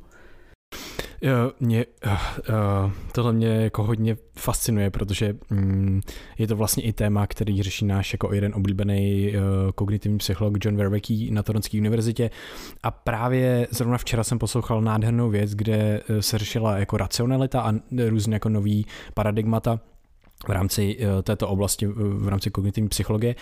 A fascinující věc je ta, že my se potřebujeme jako nějakým způsobem pohybovat světem. My to rychlé myšlení potřebujeme jako že je pro nás hodně, hodně důležitý, protože to je taková věc, jako co je pro nás jasná. Jakože je přece jasný, že prostě uh, půjdu tamhle a tam bude téct voda a takhle. Já můžu předpokládat různé věci, které mi umožňují fungovat v tom světě, ale vlastně potom, když se přicházelo s teoriemi, jak to děláme, tak uh, ty teorie narážely na různé problémy. Jeden z nich byla jako kombinatorní exploze v podstatě, že ten mozek nemůže úplně vypočítávat všechny pravděpodobnosti, protože by se z toho zmláznil, protože těch mm-hmm. pravděpodobností je nekonečno.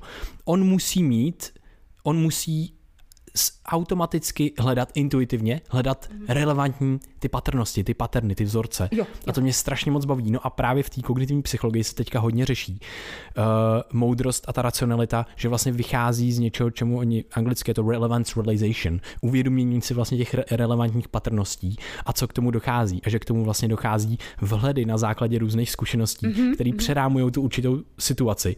Uh, a buď je to teda, uh, buď je to teda hasič, který, který má nějaký neuvědomovaný vlastně vlet toho, že už nazbíral tolik zkušeností, že tam jsou různý, že hele, tamhle vidím na křuplej prostě rám nebo něco, on, to ne, on si to neuvědomí, neuvědomí vědomě, mm-hmm. ale někde v mhm. podvědomí to má. A nebo to je opravdu jako vhled, kdy něco, kdy člověk má skutečně jako vědomí uh, uvědomění jako a, a, a v tu chvíli se mu předáme nějaká situace a najednou on začíná rozpoznávat relevantnější paterny a co, k čemu dochází právě ten John Verwecke a ty, ty moderní kognitiv, kognitivní vědy, je jedna krásná věc a to je to, že my se můžeme naučit vyskytovat v takovém prostoru, který nás bude vést uh, k trénování těchhle z těch uh, nových patrností, k trénování té intuice.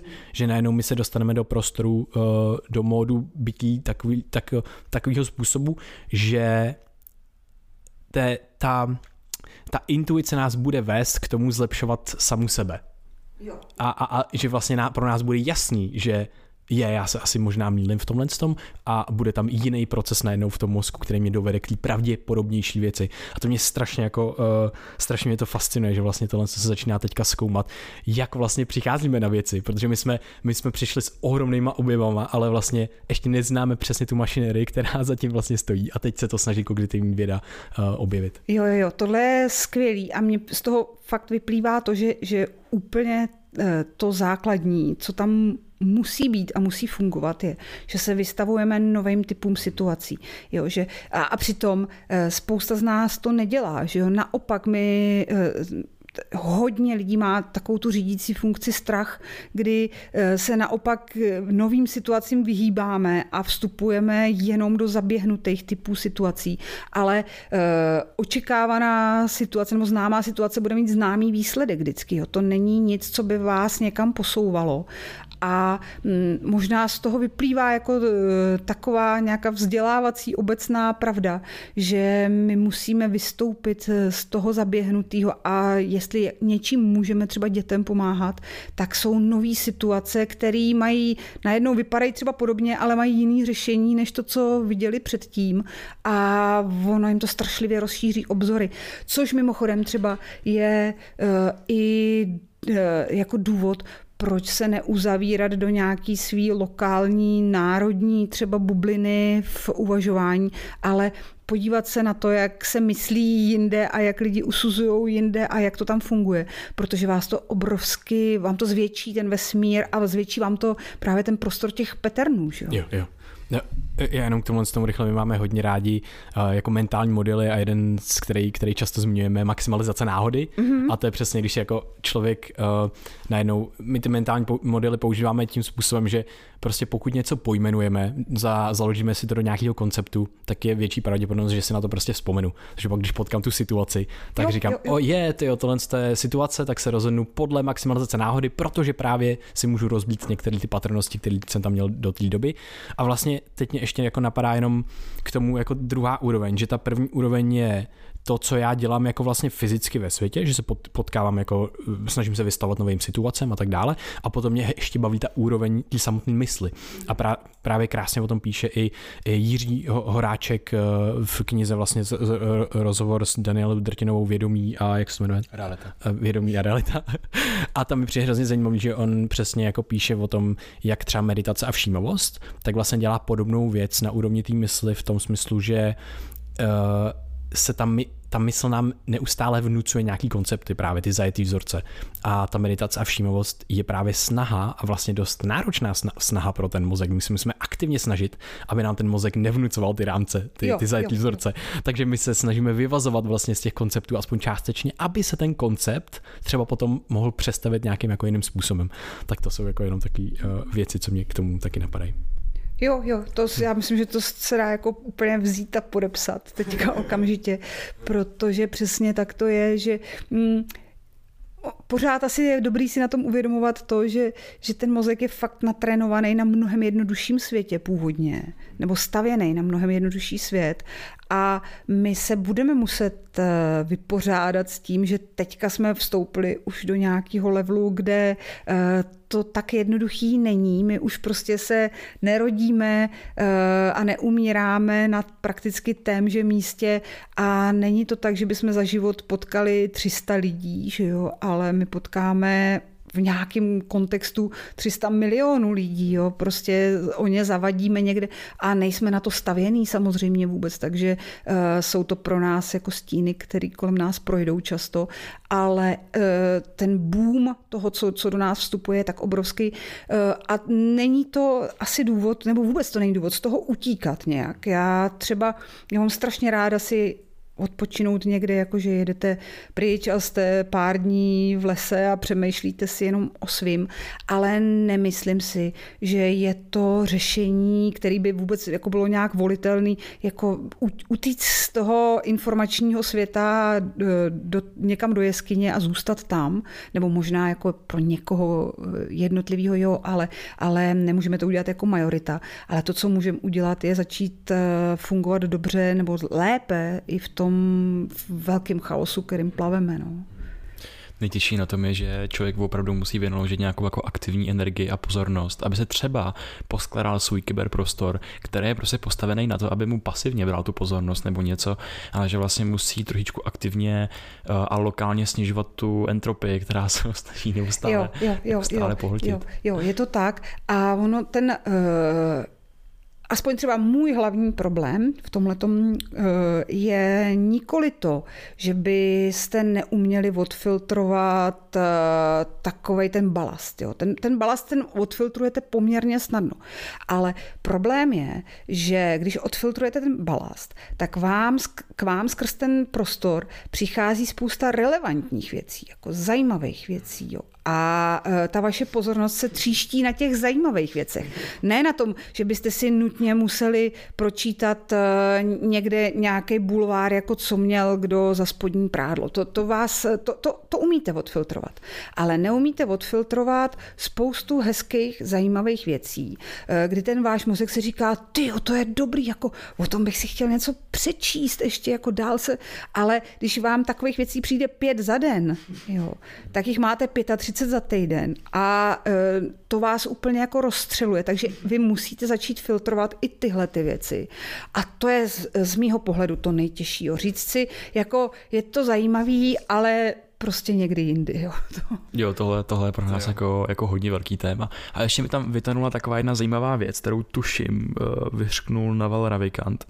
A to je, že uh, vezme daleko méně energie vytvořit nějaký bullshit a poslat to do toho informačního prostoru, ať už to je naše myšlenky, kdy si předáváme to tak nějaký informační prostor nebo ten kyberprostor, než, než vlastně ten prostor jako debullshitovat od toho. Mm-hmm. Takže jo, jo, jo. vždycky tady bude víc těch vlastně bullshitů, než prostě eh, řekněme nějaký jako ty, ty, ty nápravy. Jo, jo, jo, no a otázka je, že co vlastně to bude dělat s těma lidma jako takovýma, ale možná, že, že prostě mm, jenom neumíme docenit to, že i tenhle ten bullshit jako na nějaký úrovni pomáhá, že prostě někoho saturuje a on se pak cítí spokojený. Jo? To, to, a to asi těžko, těžko soudit, prostě jaký jsou. Na druhou stranu, on, on je spokojený, ale možná přenastavuje svoje myšlení do levelu, který pak škodí zase jo, svýmu okolí. Takže eh, tohle to je něco, s čím no, budeme se to postupně učit. No. A tak třeba se tam vyskytne i nějaká maximalizace náhody a jak jako i v evoluci je takový jako i konzer, konzervativní mechanismus, že ty samotáři, i když mají možnost se předat prostě k tomu většímu organismu, jako to bylo ty experimenty u těch Volvoxů, mm-hmm. u těch mm-hmm. uh, válečů. Ano, ano, válečkou tak, tak, tak, tak, oni prostě jako vlastně dobrovolně v uvozovkách vlastně zůstali mimo tu společnou kolonii, ten společný organismus, protože kdyby náhodou se zjistilo, že ten společný organismus má jako špatnou, že to byla špatná volba zrovna v tenhle čas, na tomhle místě se zhluknout, uh-huh. protože si prostě změní tu niku, změní prostě upozorně na sebe úplně jako jiný predátory, tak vlastně ten, ten jedinec trošku jako zachrání tu genetickou informaci. Jo, jo. Takže vlastně to je tak, může to být vlastně i jako maximalizace náhody. No a já si myslím, že ono možná paradoxně eh, je to tak, že ta eh, společnost k tomuhle tomu teďka začíná poskytovat lepší prostor, protože eh, vy do určitý míry si můžete lépe držet eh, ty svoje odtažené bubliny, které nejsou, z podstaty si myslím, že nejsou špatně, jo? Že, že jenom jde o to chápat, že, va, že vaše bublina je jenom vaše a že pak ten svět okolo může vypadat úplně jinak. Ale že máte možnost být, být v té bublině, žít si jako ten princip té bubliny a přitom jako fungují základní vazby v té společnosti, jako že vás to nevyčlení, že, že se vám dostane uh, strava a zdravotní péče a tak dále. A přitom ta společnost, že se může takhle hodně jako roz, rozptýlit do různých typů bublin právě díky tomu, že spousta vazeb se tak jako automatizovala a vyřešila tím, že uh, už jako nemusíte jít do toho krámu a konverzovat s tou svojí paní prodavačkou, když nechcete a zároveň, že, že prostě, jo, že spoustu věcí si zařídíte, aniž byste museli vstupovat do vysoké míry kontaktu s dalšíma lidma, což někdo vidí jako negativum a určitě v nějakém směru to negativum je, ale na druhou stranu to umožňuje soustředit třeba svoji energii do, do prostoru, kam ji soustředit chcete a ne ji vyčerpávat na jako nutné naplňování nějakých vazeb, který vlastně jako vám nejsou vlastní. No. Tak je to taková jako atomizace té společnosti, jak to, jak to popsal uh, pan Sedláček eh, na našem podcastu. Eh, ten druhý, ale Lukáš, Lukáš Sedláček. A, ale vlastně jako... Sedláčku bude víc. Sedláčku bude víc, sedláčku bude víc. A vlastně ty vazby jsou hrozně zajímavé, protože zase tam je hrozně důležitý a to si myslím, že je challenge těch, těch dnešních časů, aby se ty bubliny mezi sebou začaly povídat a že vlastně tam, tam se potom vyskytuje ta maximalizace náhody, že uh, ten svět nepošlem prostě třeba do nějaký apokalypsy. A... Jo, jo, jo. A já si myslím, že ono to, že ono to bude asi fungovat přes takový mediátor názory, protože eh, ve skutečnosti asi vy ne, nesedíte jako v jedné bublině, ale jste v několika bublinách, které spolu třeba vůbec nemusí souviset, ale ta souvislost jste vy, že jo? Vy jste prostě ten, kdo protahuje myšlenky z jedné bubliny do druhé, takže oni jsou to spíš takový jako e, nějakýma kanálkama propojený struktury a e, že si to nelze představovat jako, že jsou to úplně izolované ostrovy, a mm, jo, určitě tam bude hra... Možná, že to vlastně znamená, že do budoucna budou čím dál tím větší roli hrát právě tyhle ty mediátoři jako lidi, kteří propojují více bublin a jsou schopní tam transferovat nějakou informaci mezi nimi, no, přenášet nějaké myšlenky. Máte vy nějaký názor nebo, nebo myšlení, který, kde si dovolíte jít právě jako za nějakou hranu, že tam právě maximalizujete tu náhodu? Uh, jo, určitě si jako přemýšlím za uh, myslitelnýma hranama všeho, ale to je, to je přesně tak, že um, takový experimenty si můžete dělat v hlavě a můžete je pak třeba i jako probírat v nějaký mm, společnosti sobě blízkých lidí uvnitř nějaký svojí bublinky, ve který si to dovolíte. Ale e, třeba považuji za hrozně e, nebezpečný takový e, některé jako úvahy prostě vypouštět nepodloženě veřejně do, do éteru, protože vy samozřejmě mm, vycházíte z něčeho, jako z nějakých svých eh, představ, z nějakých experimentů, ale když nějakou hodně jako kontroverzní věc vypustíte, tak to samozřejmě může vést k tomu, že se jí chopí úplně jiný síly, než očekáváte a použijí úplně jako z, uh, deformovaným způsobem. Takže uh, si myslím, že, uh, že ve veřejném prostoru by člověk jako neměl být úplně co, co na srdci nebo na mysli svý experimentální, to na jazyku, protože uh, můžete zasáhnout uh, nějakou poměrně, můžete tím způsobit nějaký jako poměrně velký efekt, který přitom vychází z nějaký vaší jako nepodloženosti, z nějaký jenom takového ro, rozmaru úvahy, který je dobře, ale uh, je dobře, pokud si ho děláte v bezpečnosti bezpečném prostoru. Takže eh, v tomhle se třeba neschoduju jako s lidma, kteří jsou ochotný to, že jejich bystrá mysl a eh, akademický třeba zkušenosti jim umožňují si takový experimenty dělat, eh, tak že, že je prostě lehkomyslně vypouštějí do éteru, protože si myslím, že výsledný efekt je spíš jako hodně negativní. No. Mně to mi přijde zajímavá jedna věc a to je, jako člověk, když už něco takového vypouští, tak se musí zamyslet nad tím, jak to vypouští. Že když to vypouštím jako hotovou informaci, tak jak jsme zvyklí přebírat ty informace přesně z toho kyberprostoru na tu první dobrou, tak se nad tím jako nezamyslíme a pak to šíříme dál a stává se z toho vlastně ten jakoby z toho bullshitu, který je prostě jako nepodložený. Ale že mně připadá, že vlastně, když už třeba tam nějaký veřejný prostor, už máme nějakou, máme nějakou bublinu veřejného prostoru, že nikdy se k ním nedostaneme jako k celému, ale máme nějakou bublinu na sociálních sítích a tak dál a tak dál a tak dál. A pokud tam mám nějaký jako dostatečnou jako diverzitu lidí, tak mně připadá fajn vlastně nějaký ten signál, na kterém já třeba dlouho přemýšlím, jako vypustit ven, aby byl regulovatelný. Ale s tím, že ho tam vlastně vypustím s tím, hele, třeba, já nevím, to může být bullshit, nad tím tím přemýšlím, neber, jako, třeba neberte to jako hotovou věc, ale potřebuju vlastně to hodit do té diskuze, aby tam vznikla nějaká ta jako zpětná vazba, nějaká zpětná regulace, že potom mi připadá, že když je třeba někdo úplně někde na samotě, mimo úplně společnost a třeba nemá přístup k internetu a vytváří si ty myšlenkové experimenty, nikam je nevypouští, ale on se může zavřít do takových jako zámků vzdušných, že vlastně už ho z nich nikdy nikdo nedostane. Jo, to, tohle se shodneme, to určitě. Jako zpětná vazba je vždycky alfa a omega toho, aby se člověk nedostal na úplně jako do úplně mimo prostoru v tom myšlení. Uh, tam asi prostě nebezpečnější je, vy to říkáte přesně, jo, když to, když to vypustíte stylem, uh, hele, napadlo mě tohle, je to jako zajímavá prostě myšlenka, řekněte k tomu něco, jako co, co vy si o tom myslíte, je to, je to blbost, nebo přihoďte, nesouhlaste a tak dále. Tak eh, tohle je férová věc, jo? to je prostě sdílení nějakých myšlenek, který se, kde, se, kde se tříbí pak ty nosné věci někam. Ale to, co já jsem spíš měla na mysli, je takový to sdělování pravd, jako, jo, eh, jakože v, eh, ko, koukejte na jakou, jo, jako parádní kontroverzní věc, já jsem přišel jo, hm. a tohle to je strašlivě nebezpečný, jo, protože ono ve skutečnosti všechno, jako o čem přemýšlíme, tak nejsou nějaký pravdy, ale jsou to jenom nějaký druhy omylů, který ale tak jako se snažíme zpřesňovat a dostávat někam blíž k té pravdě, ale pořád to není pravda sama.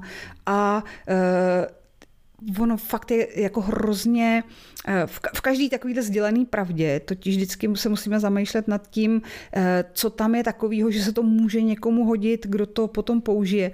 A ta historie nás prostě nám ukazuje, že, že se to reálně tohle to děje, že prostě věc, která v určitém kontextu je akademická debata, tak se najednou dostane do brutálně reálného kontextu, kdy e, se z toho stává prostě zabíjení třeba jiných lidí. Jo. Takže to, na tohle to je potřeba dát pozor.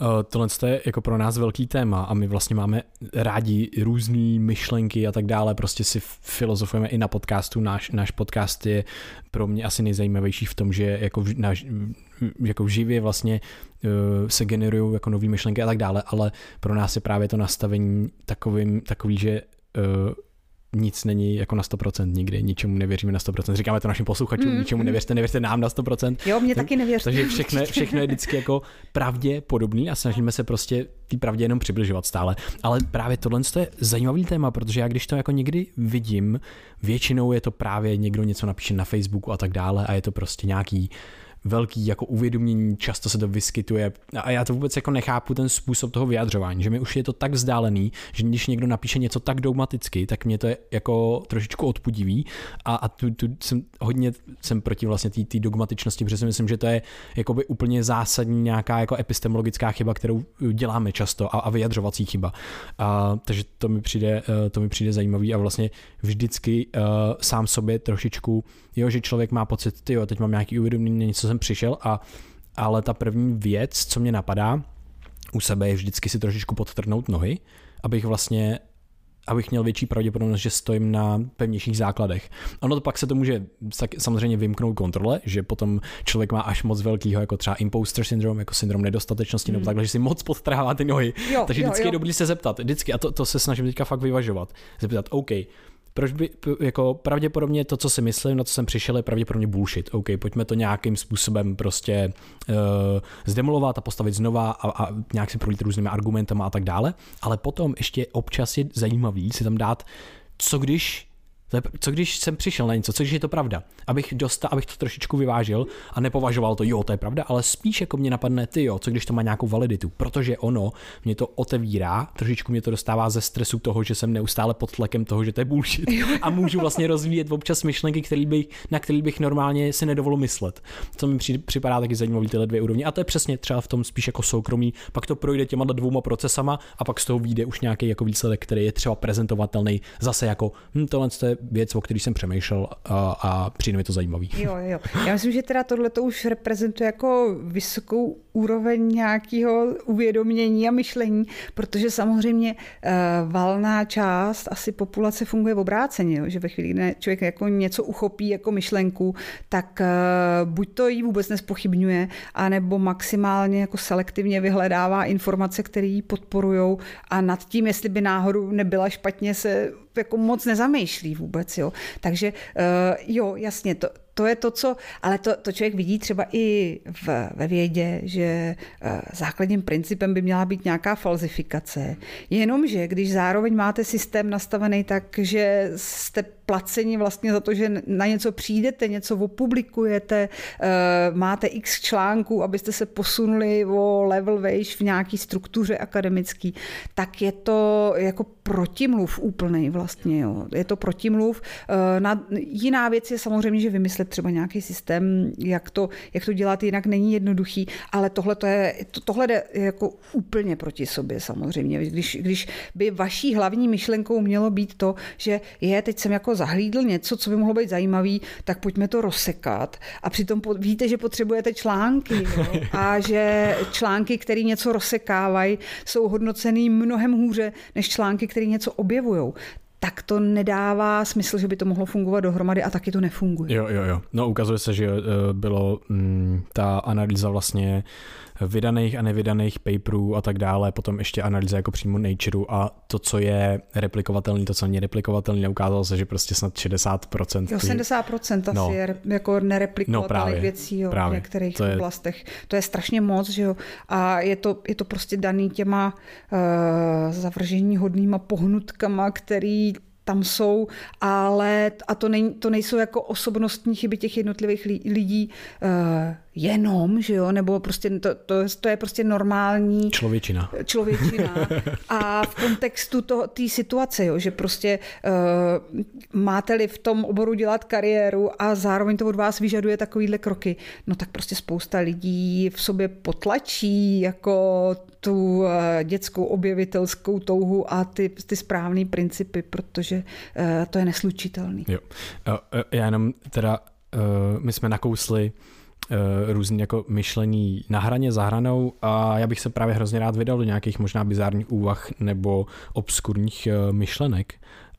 Co třeba, jestli co, če, jakých témat se týkají, třeba protože nás zajímá hodně uh, vesmír, podstata reality, podstata vědomí a takové jako věci. Jsou některé tyhle ty, uh, věci, které třeba uh, ráda zkoumáte uh, si v myšlenkách jo, jo, jo. a tak? Anebo... Určitě, no, určitě.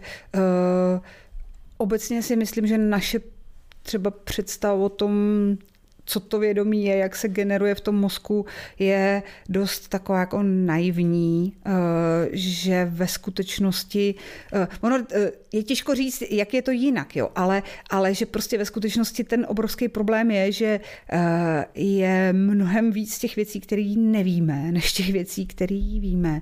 A my se Jasně, my se prostě e, jako máme tendenci usmívat nad tím, jak si lidi vysvětlovali nějaký biologický principy před pětisty lety, ale zohledníme-li úroveň, na který tehdy bylo poznání, jo, že prostě spoustu věcí jste ještě nevěděli, neznali jste. Vy jste nevěděli, že jsou nějaký buňky, že, jo, že, že to vůbec celý jako je z něčeho sestavený, že to je Lego vlastně určitý. E, nevěděli jste, že o spoustě mechanismů, jako je elektrická energie a podobně. Jo. No tak jasně, tak pak děláte závěry na té úrovni, na který jste a zpětně vypadají legračně, jo, ale oni zpětně budou legračně vypadat ty naše závěry, protože prostě my jsme zase jenom na nějaký úrovni a spoustu podstatných věcí nevíme a e, máme tak v sobě takovou tu troufalost, jako že si říkáme, že víme, jo, že přece už to všechno jako známe, jak to tam funguje a to, že to poznání jako už je obrovský a široký a že už to nikam dál moc zajít nemůže, ale tohle si mysleli vždycky. Jo. Vždycky prostě to bylo tak, že máte pocit, že jste vyčerpali ty možnosti. A když se vracím k tomu vědomí, tak e, prostě mm, to, jak je to vlastně celý mm, jako principiálně postavený a jestli opravdu je to něco, co vzniká až ve chvíli, kdy se tvoří ta biologická podstata, ten mozek, a, nebo jestli ten mozek je ve skutečnosti jenom systém, který je schopný začít v sobě procesovat nějaké informace, které už ale existují předtím tohle to jsou věci, na které podle mě teďka nemůžeme relevantně vůbec ještě jako odpovídat a možná budeme jako strašně překvapený, že jo? E, v nějaký moment e, já vždycky si jako když jsem byla malá, tak jsem měla pocit, že je jako fajn, že už jsem se narodila, že už to jako všechno teďka uvidím. Jo. A pak začalo přicházet takový to vědomí, že je možná nějaký riziko, že to neuvidím celý, jo. Že, že to uvidím zase jenom do nějakého momentu a e, teď jsem v takové mezifázi, kdy si říkám, vlastně všecko je možný. Možná to jako nikam dál neuvidím a možná prostě i to moje vědomí je jenom nějaká iluze, která eh, ve skutečnosti jako, eh, je ve skutečnosti jenom nějaký momentální setkání nějakých, nějakých informací a nějakých principů, ale není to špatně, že jo, protože prostě to zase je jenom o tom, že se to celý přestrukturuje a přerámuje a nějaký složky mýho vědomí budou fungovat někde úplně jinde v kontextu něčeho úplně jiného. Takže jo, tohle jsou jako procházky, na které se ráda vydávám a který kterými vyhovují i kterými vyhovují si o nich povídat eh, s nějakýma blízkýma lidma, a, ale chápu, že to nejsou věci, které by člověk jako úplně veřejně prostě spal každému na potkání, protože, protože je to takový jako veliký nevím všechno.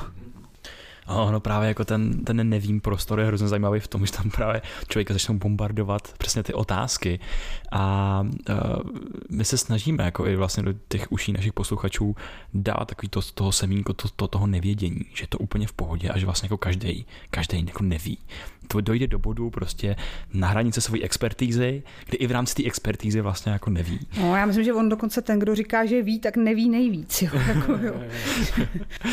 no, ale mě, mě tady hrozně jako fascinuje vůbec jako historie lidského poznávání a poznání, že uh, my jsme tady bavili o těch konceptech, jak třeba vnímáme tu realitu a jak náš mozek pomocí eh, třech různých eh, tyčinek a čípků a, a podobně, tři, třech různých, uh, to možná poplet, čípků. Čípky. Čípky, mm-hmm, čípky máme jsou barevný. Jo, jo, jo. jo uh, no, teď jsem se to zamotal i já. ale že vnímá tu realitu a skládá to prostě v rámci, v rámci mozku do, prostě do těch různých jako škatulek, aby jsme přesně vnímali ne ten chaos, ale ten signál z toho. A jako bez tohle toho, že by to zkoumali prostě třeba ty věci v té magnetické rezonanci a EEG a další věci, tak bychom se k tomu tomu jako té cestičce, to jak ten mozek vnímá, tak bychom se k tomu jako pravděpodobně nedopátrali. A e, přišla by mi ta realita vlastně o trošku i míň si troufám říct jako fascinující. Že vlastně člověk občas říká, že ta věda a všechny ty, ty naše věci, které, které nám jako škatulkují ten okolní svět, že, že to jako zbytečně jako redukují, ale já si myslím, že to je právě zdrojem takový jako poznání a jako, že to generuje tolik konceptů, že prostě jsme vystřídali najednou newtonskou fyziku prostě za relativistickou fyziku a že se to naše poznávání jako neustále mění, ale že i teď tady právě máme přítomný jenom ty jako nejúspěšnější koncepty, které nahradili ty, které se ukázaly jako méně pravděpodobný mm-hmm. a že jako ta, ten vývoj těch konceptů, jak, jak jsme schopni uchopit ten svět tím naším vědomím, naším mozkem, naším jako poznáním a chápáním, tak jako taky jako nekončíš, to je ten nekonečný jo, proud. Jo, jo, jo, jo. Uh... Myslím si, že jo. Že, myslím si, že i mezi těma konceptama, co máme teďka, tak jsou některý jako vyloženě tragický, teda, který se ukážou, jako, že jsou úplně z podstaty špatně, jenom to ještě nevíme.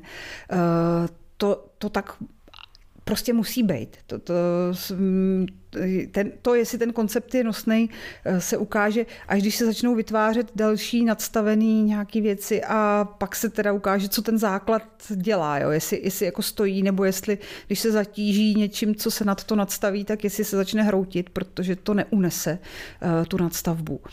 A uh, Další věc, eh, jo, mně se to taky jako vlastně líbí, to, jak jsme schopni těžit nějaké informace.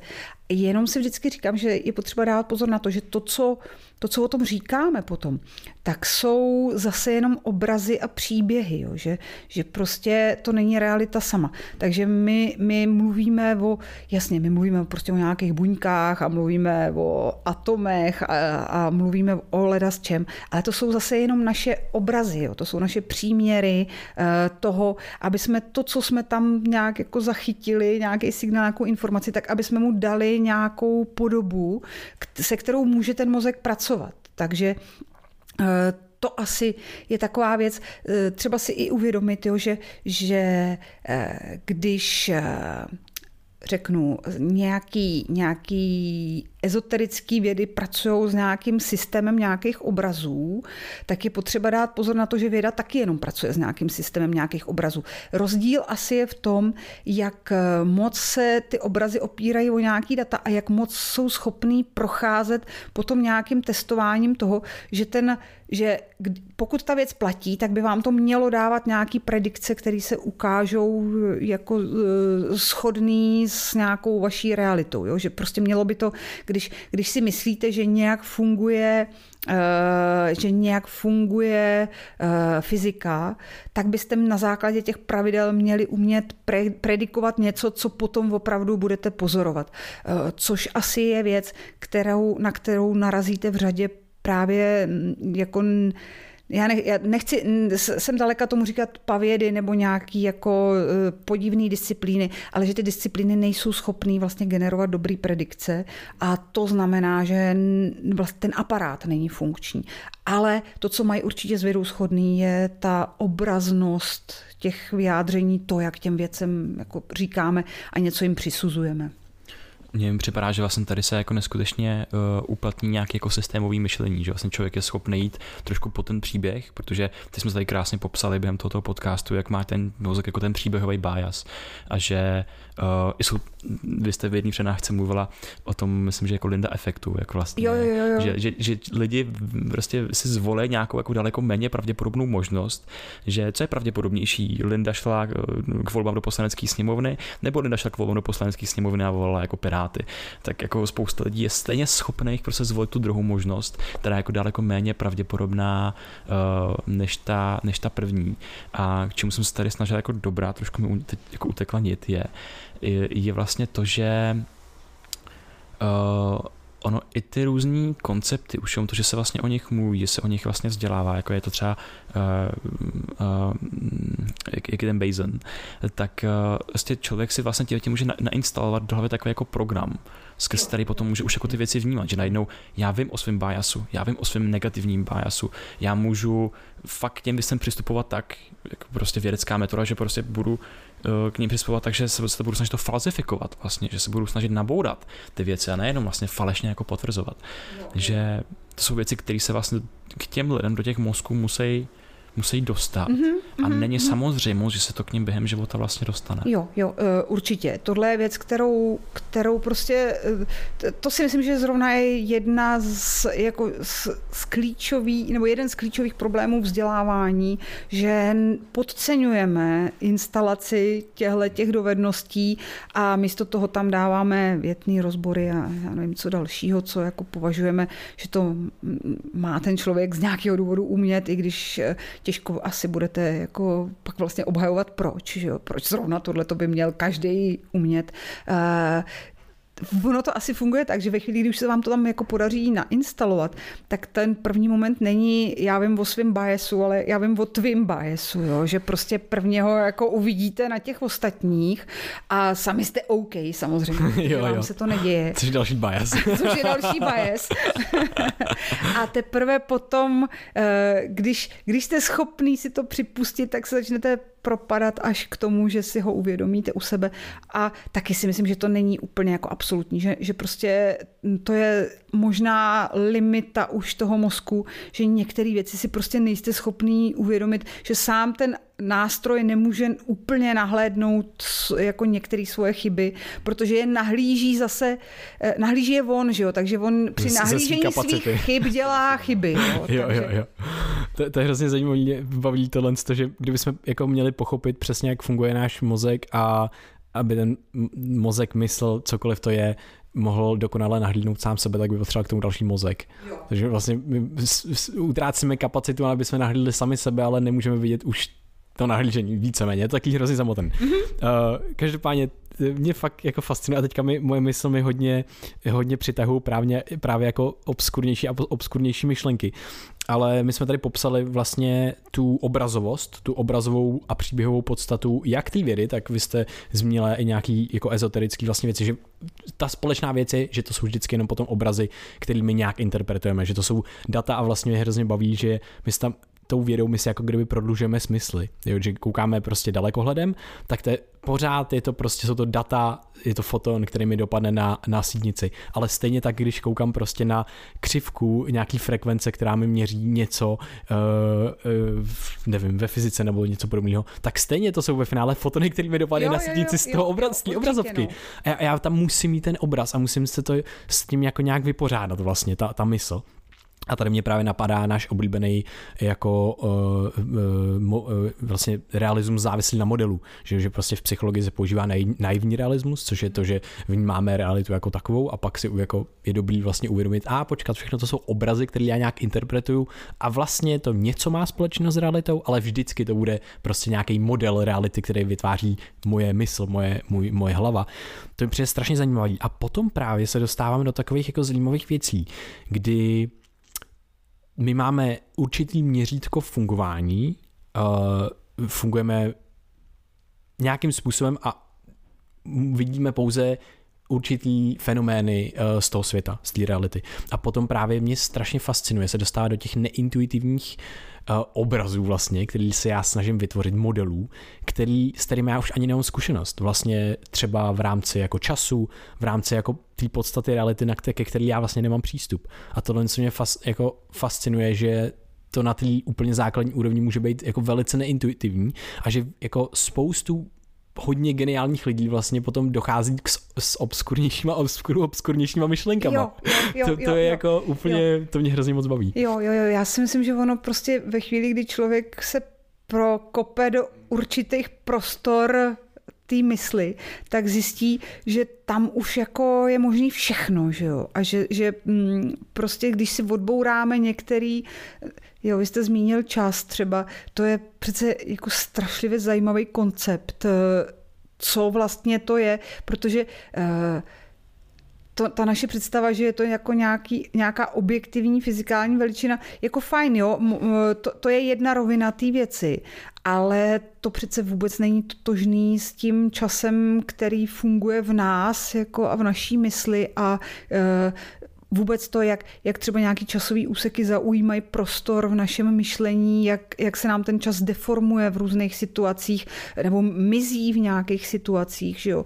To, to, je, to je hrozně, hrozně jako zajímavá extrémní věc vlastně.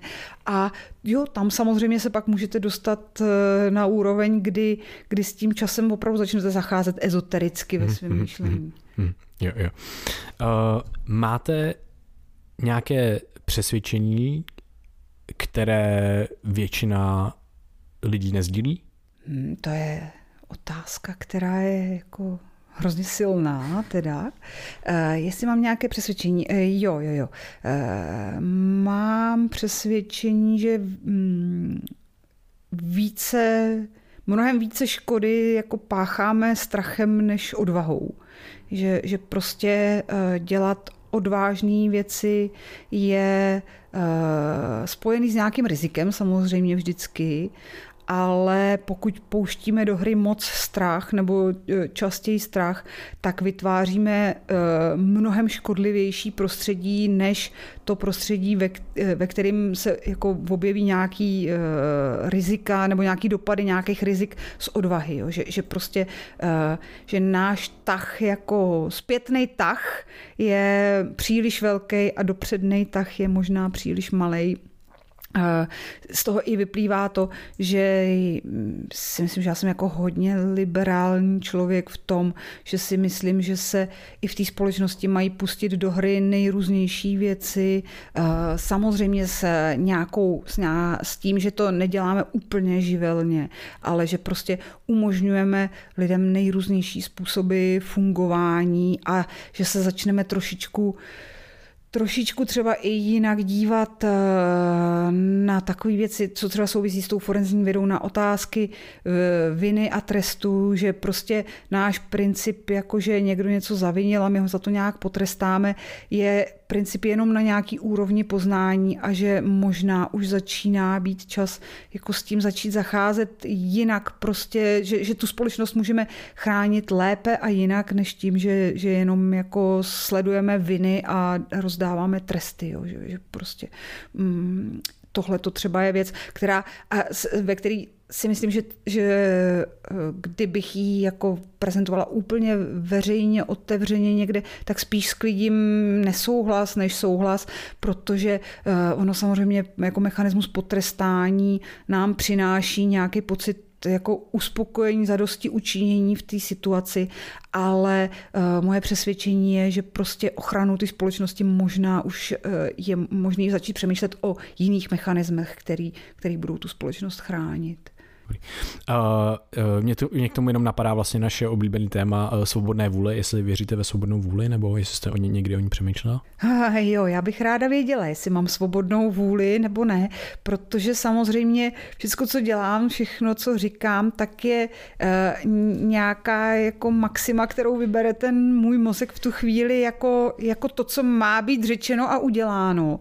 A uh, vlastně úplně nedokážu nedokážu říct, jo, co, co je ten zdroj toho, jestli tam eh, Takhle, eh, nevěřím na deterministický svět, to rozhodně ne. Z toho všeho, co vidíme, tak ten svět je prostě pravděpodobnostní, chaotický a dějou se v něm nejrůznější věci nejrůznějším způsobem a to, že v tomto momentě jsou věci nějak, mi nedává dost dobrou představu, jako jak budou za rok třeba. Jo. Takže nedokážu si představit, že bychom někdy byli vůbec v principu schopni ze stavu, který je teď, jak jakkoliv predikovat stav, který bude za rok. Eh, takže v tomhle směru jako je chaos mým přítelem, protože si říkám, že nic není jisté a že v tom, že nic není jisté, se možná právě nachází ta skulinka pro tu svobodnou vůli, eh, kde eh, na nějaké úrovni možná opravdu je to je to ten nějaký, nějaký ten, nějaká ta moje, můj nepatrný kvantový vstup, který tu situaci jako ovlivní nějaký Který je náhodný, ale teda. Který je náhodný, jo, bohužel teda. Karamba. jo, takže uh, to je otázka teda, jo. Uh, já si myslím, že to je otázka, to se ani nedá říct za milion dolarů, jo, že to je prostě jako vlastně fundamentální otázka. Ale uh, na druhou stranu si říkám, že jako i jestli to není svobodná vůle, tak já mám její prožitek a tím pádem si to užívám. Jako jo. Takže dobrý, dobrý. Máme taky za mě dobrý. Uh, to je hrozně elegantní odpověď, děkujeme za něj. Uh, já bych se chtěl zeptat na variaci té první otázky a, a bude to trošičku jiný. A to je, co víte, uh, co většina lidí neví? To bude hodně. Tak to je, ať odpovím jako cokoliv, tak to bude veliká troufalost, teda si myslím. Jo. To bude veliká troufalost. Nebo protože... na co máte jako největší podezření, na co jiný, nikdo jiný třeba eh, podezření jo, nemá. jo, jo, jo, jo. To je hrozný. Jako je, já si říkám, že je spousta věcí, který nevím, který většina lidí ví, jo, to, to je jako spíš možná eh, na tohle bych asi dokázala odpovědět, ale eh, dobře, eh, troufám si říct asi, že díky tomu, čemu se věnuju, tak mám asi trošku lepší představu vůbec o fungování nejistoty, náhody a takovýchhle věcí ale uh, neříkám to teda nijak jako urputně a zatvrzele a přesvědčivě. Jo. Možná, že prostě jenom nemám dobrou představu o tom, že jiní lidi to v sobě mají nějakým způsobem taky obsaženo. Ale moje zkušenost prostě z komunikace s lidma říká, že si těchto věcí hrozně často nejsou vědomi. Tak to bych asi jako odpověděla, abych se z toho vykroutila trošku z té otázky, ale jinak fakt si myslím, že jako strašně moc věcí nevím, který jiný lidi vědí. Mm-hmm. No, tak. A kdybyste měla zmínit nějakou zajímavost, s kterou jste se v průběhu jako života, studia nebo vaší práce setkala, co by to bylo? Zajímavost. Eh, to je strašlivě široký pojem, mm-hmm. tak eh, já si ho zkusím nějak, nějak zúžit. Jo. Eh, co může být zajímavost, se kterou jsem se setkala? Ty jste mě fakt jako úplně uh, mo, moje uh, f, uh, taková jako hodně fabulující mysl se teďka roztříštila na tisíc expoze. kousků a propátrává různá zákoutí mého života a snaží se najít něco, co tam, jako já jsem potkala milion zajímavostí aha, teda a aha. takže, takže nějakou největší, jo, nej, největší zajímavost. Nějaká, tak, která vám utkvěla v paměti. A nebo z poslední doby třeba. Z poslední doby třeba. Z poslední doby. Uh, no, posle, jako poslední doba byla taková složitá, teďka těžká uh, v mnoha směrech, samozřejmě tak jako pro spoustu lidí. Uh, asi zajímavost, se kterou jsem se potkala, je, že když já, já třeba jsem, no nevím, jestli to zajímavost, je to poznání. Já jsem se třeba dřív domnívala, že můžeme víc přejít do virtuálního světa, aniž by nás to nějak zasáhlo. A to je na, jako věc, kterou jsem musela hodně si poopravit, protože protože jsem si uvědomila, jak moc nás zasahuje, když jsme donucený jako jít do toho virtuálního světa. A e, to, to je takový to, že vlastně věci doceníte, když je ztratíte. Že jo? Takže když, když jste najednou ztratili možnost nějakého osobního kontaktu, s, na který jste byli zvyklí, tak vám to, do té doby vám to nevadilo, i jste někdy si mysleli, že jako je to otravný, že musíte na spoustu schůzek a na spoustu osobních setkání. A mě třeba osobně to ukázalo jasně, že mi to to opravdu jako vadí, když eh, nekomunikuju všemi smysly s těmi lidmi a že to není relevantní. Nevím, jestli je to zajímavost. Eh, vy jste asi tu otázku myslel úplně jinak, ale uh, Zajímavé pro mě možná opravdu bylo, kolika lidem tohle to vadí a že opravdu jsme pořád jako hrozně determinovaný na tu biologickou komunikaci, která není audiovizuální dřepění před eh, obrazovkou. A eh, že to možná ukazuje naši jako velkou limitu kterou, který si musíme být vědomi a na kterou musíme i ten budoucí svět eh, stavět, že to je pro nás jako těžce překonatelná věc a že, eh, že když bychom si mysleli, že touhle cestou máme jít, takže si možná způsobíme strašně moc problémů. Že, že prostě uh, přes to, co jsem říkala o těch sociálních bublinách, ve kterých si můžeme ří, jako žít, tak ale my, my asi jako uvnitř té bubliny hrozně potřebujeme fyzicky být s ostatníma. No. Mě vlastně reakce na tohle eh, mě napadá, jak náš mozek je plastický, je o tom čím dál víc, tak eh, že mm, vlastně to poznání toho mozku se nepotkává s vývojem těch technologií často. Jo, a že jo. vlastně my když ten mozek budeme deprivovat od nějakých od těch jako primárních vstupů, tak se jako ani nedokážeme představit, jak on se může změnit, co to může prostě způsobit za efekty druhých a třetích řádů. Mm-hmm. Že to mi připadá jako neskutečně zajímavý, že se spolu s tímhle třeba nějakým přechodem, tak se může změnit jako vlastně uh, v dlouhodobém kontextu jako radikálně vlastně jak nějakým způsobem naše vnímání i toho sociálního kontaktu, i nějakých, i nějakých jako dalších věmů. Jo, jo, jo, jo. Je to pravda, jo. Já, já si i uvědomuju, že se vlastně teď jsem se jako tou předchozí odpovědí projevila jako konzervativní člověk, že jo, který tíhne k starým jistotám jako hospodských setkání a podobně. Ale uh, Jo, eh, tohle to určitě je relevantní, že my vlastně vůbec nevíme, co to udělá, když to, když, když to, prostě, když to prostě uděláme. Jo? Tak jako co bude ten efekt.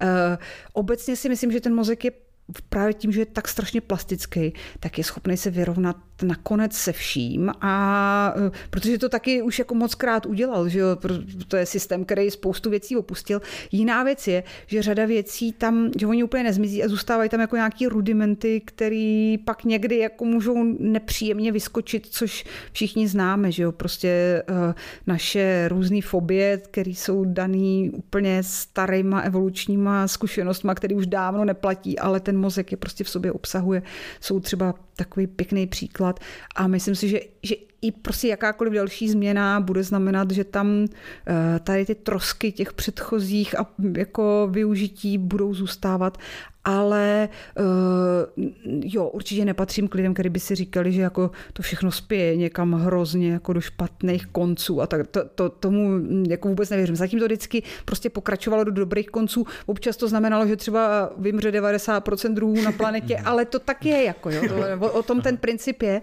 Takže uh, vždycky jako musíme přemýšlet o dobrým konci pro koho, on teda hlavně tam není ten konec, jo, ale, uh, ale dobrý vývoj pro koho a v jakém kontextu a Eh, jestli, jo, jako jestli nám jde o to, aby prostě tady za tisíc let e, zněla česká národní hymna, tak to vyžaduje prostě obrovský konzervativismus v tom vnímání toho, co to jako, co to všechno je a kam to směřuje.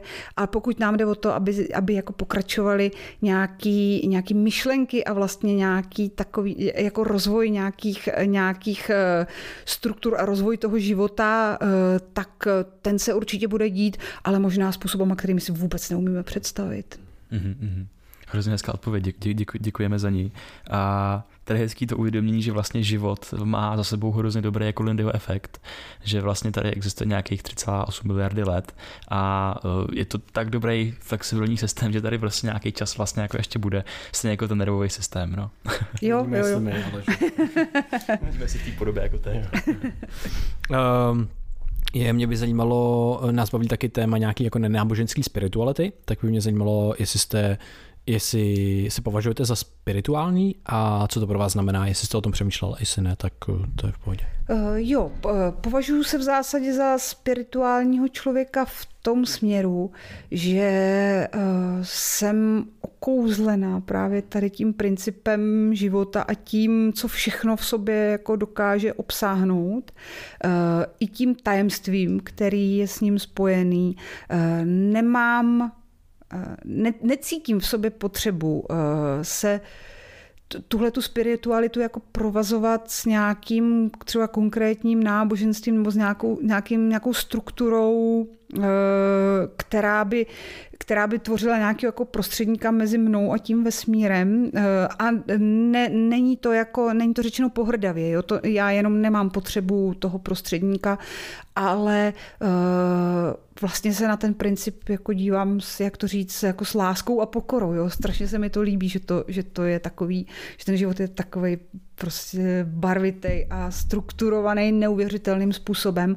Baví mě ho objevovat a e, tohle to je pro mě, řekněme, nějaký jako bůh, pokud to, to mm-hmm. slovo mhm, chceme použít a mm-hmm. někam ho umístit, tak ten, te, ten fascinující princip, který mm. zatím stojí. Jo. Jo, vždycky, když se nad tím jako zamýšlím, tak uh, je tam tak moc fascinujících jako věcí a kouzelných věcí, které prostě nejsou intuitivní, jsou málo pravděpodobný. A, a vždycky se prostě my, za, jako, my prostě úplně není to uchopitelný vůbec vlastně. A mám pocit, že v tomhle tom jako wow um, prožitku nějakým, ať když jdu lesem, nebo ať prostě vidím miliony let starý, uh, nebo foton, spíš starý světlo z mhm, hvězdy, mm, prostě, mm, nebo jak, že si uvědomuji jako vůbec vesmír a realitu jako takovou a že jsem jako eh, s ním provázaný, obsáhlý v ní a tak dále, tak to je pro mě taky vlastně jako, jako spirituální, že vlastně ta, ta, ta, ta realita je pro mě ta nej, to nejspirituálnější. Jo, jo, jo, jo, to se asi, to se asi shodneme, jo, že prostě, uh, že prostě ten ten, jako ten Bůh, ten princip je všude, že jo? ve všem, co nás obklopuje a co jsme schopní nějak vnímat a zpracovávat. A, a to je to hezký, jo? Že, že vlastně ho nemusíme jako hledat. Jo? On, je, jo, on je tady. Prostě. Je tady, je tady a teď. Je jo. tady ve mně, ve všem a, a funguje způsobem, který je okouzlující. Jo, jo, jo.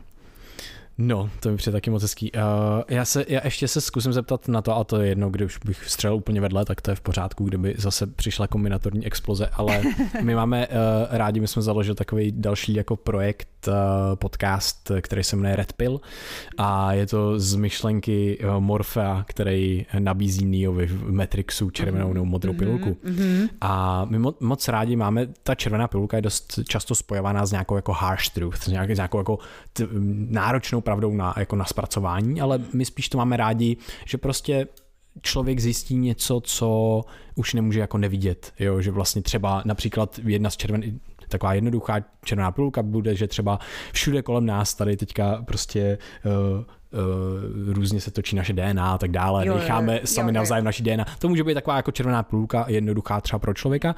Je nějaká jako červená pilulka, kterou byste mohla předat našim posluchačům?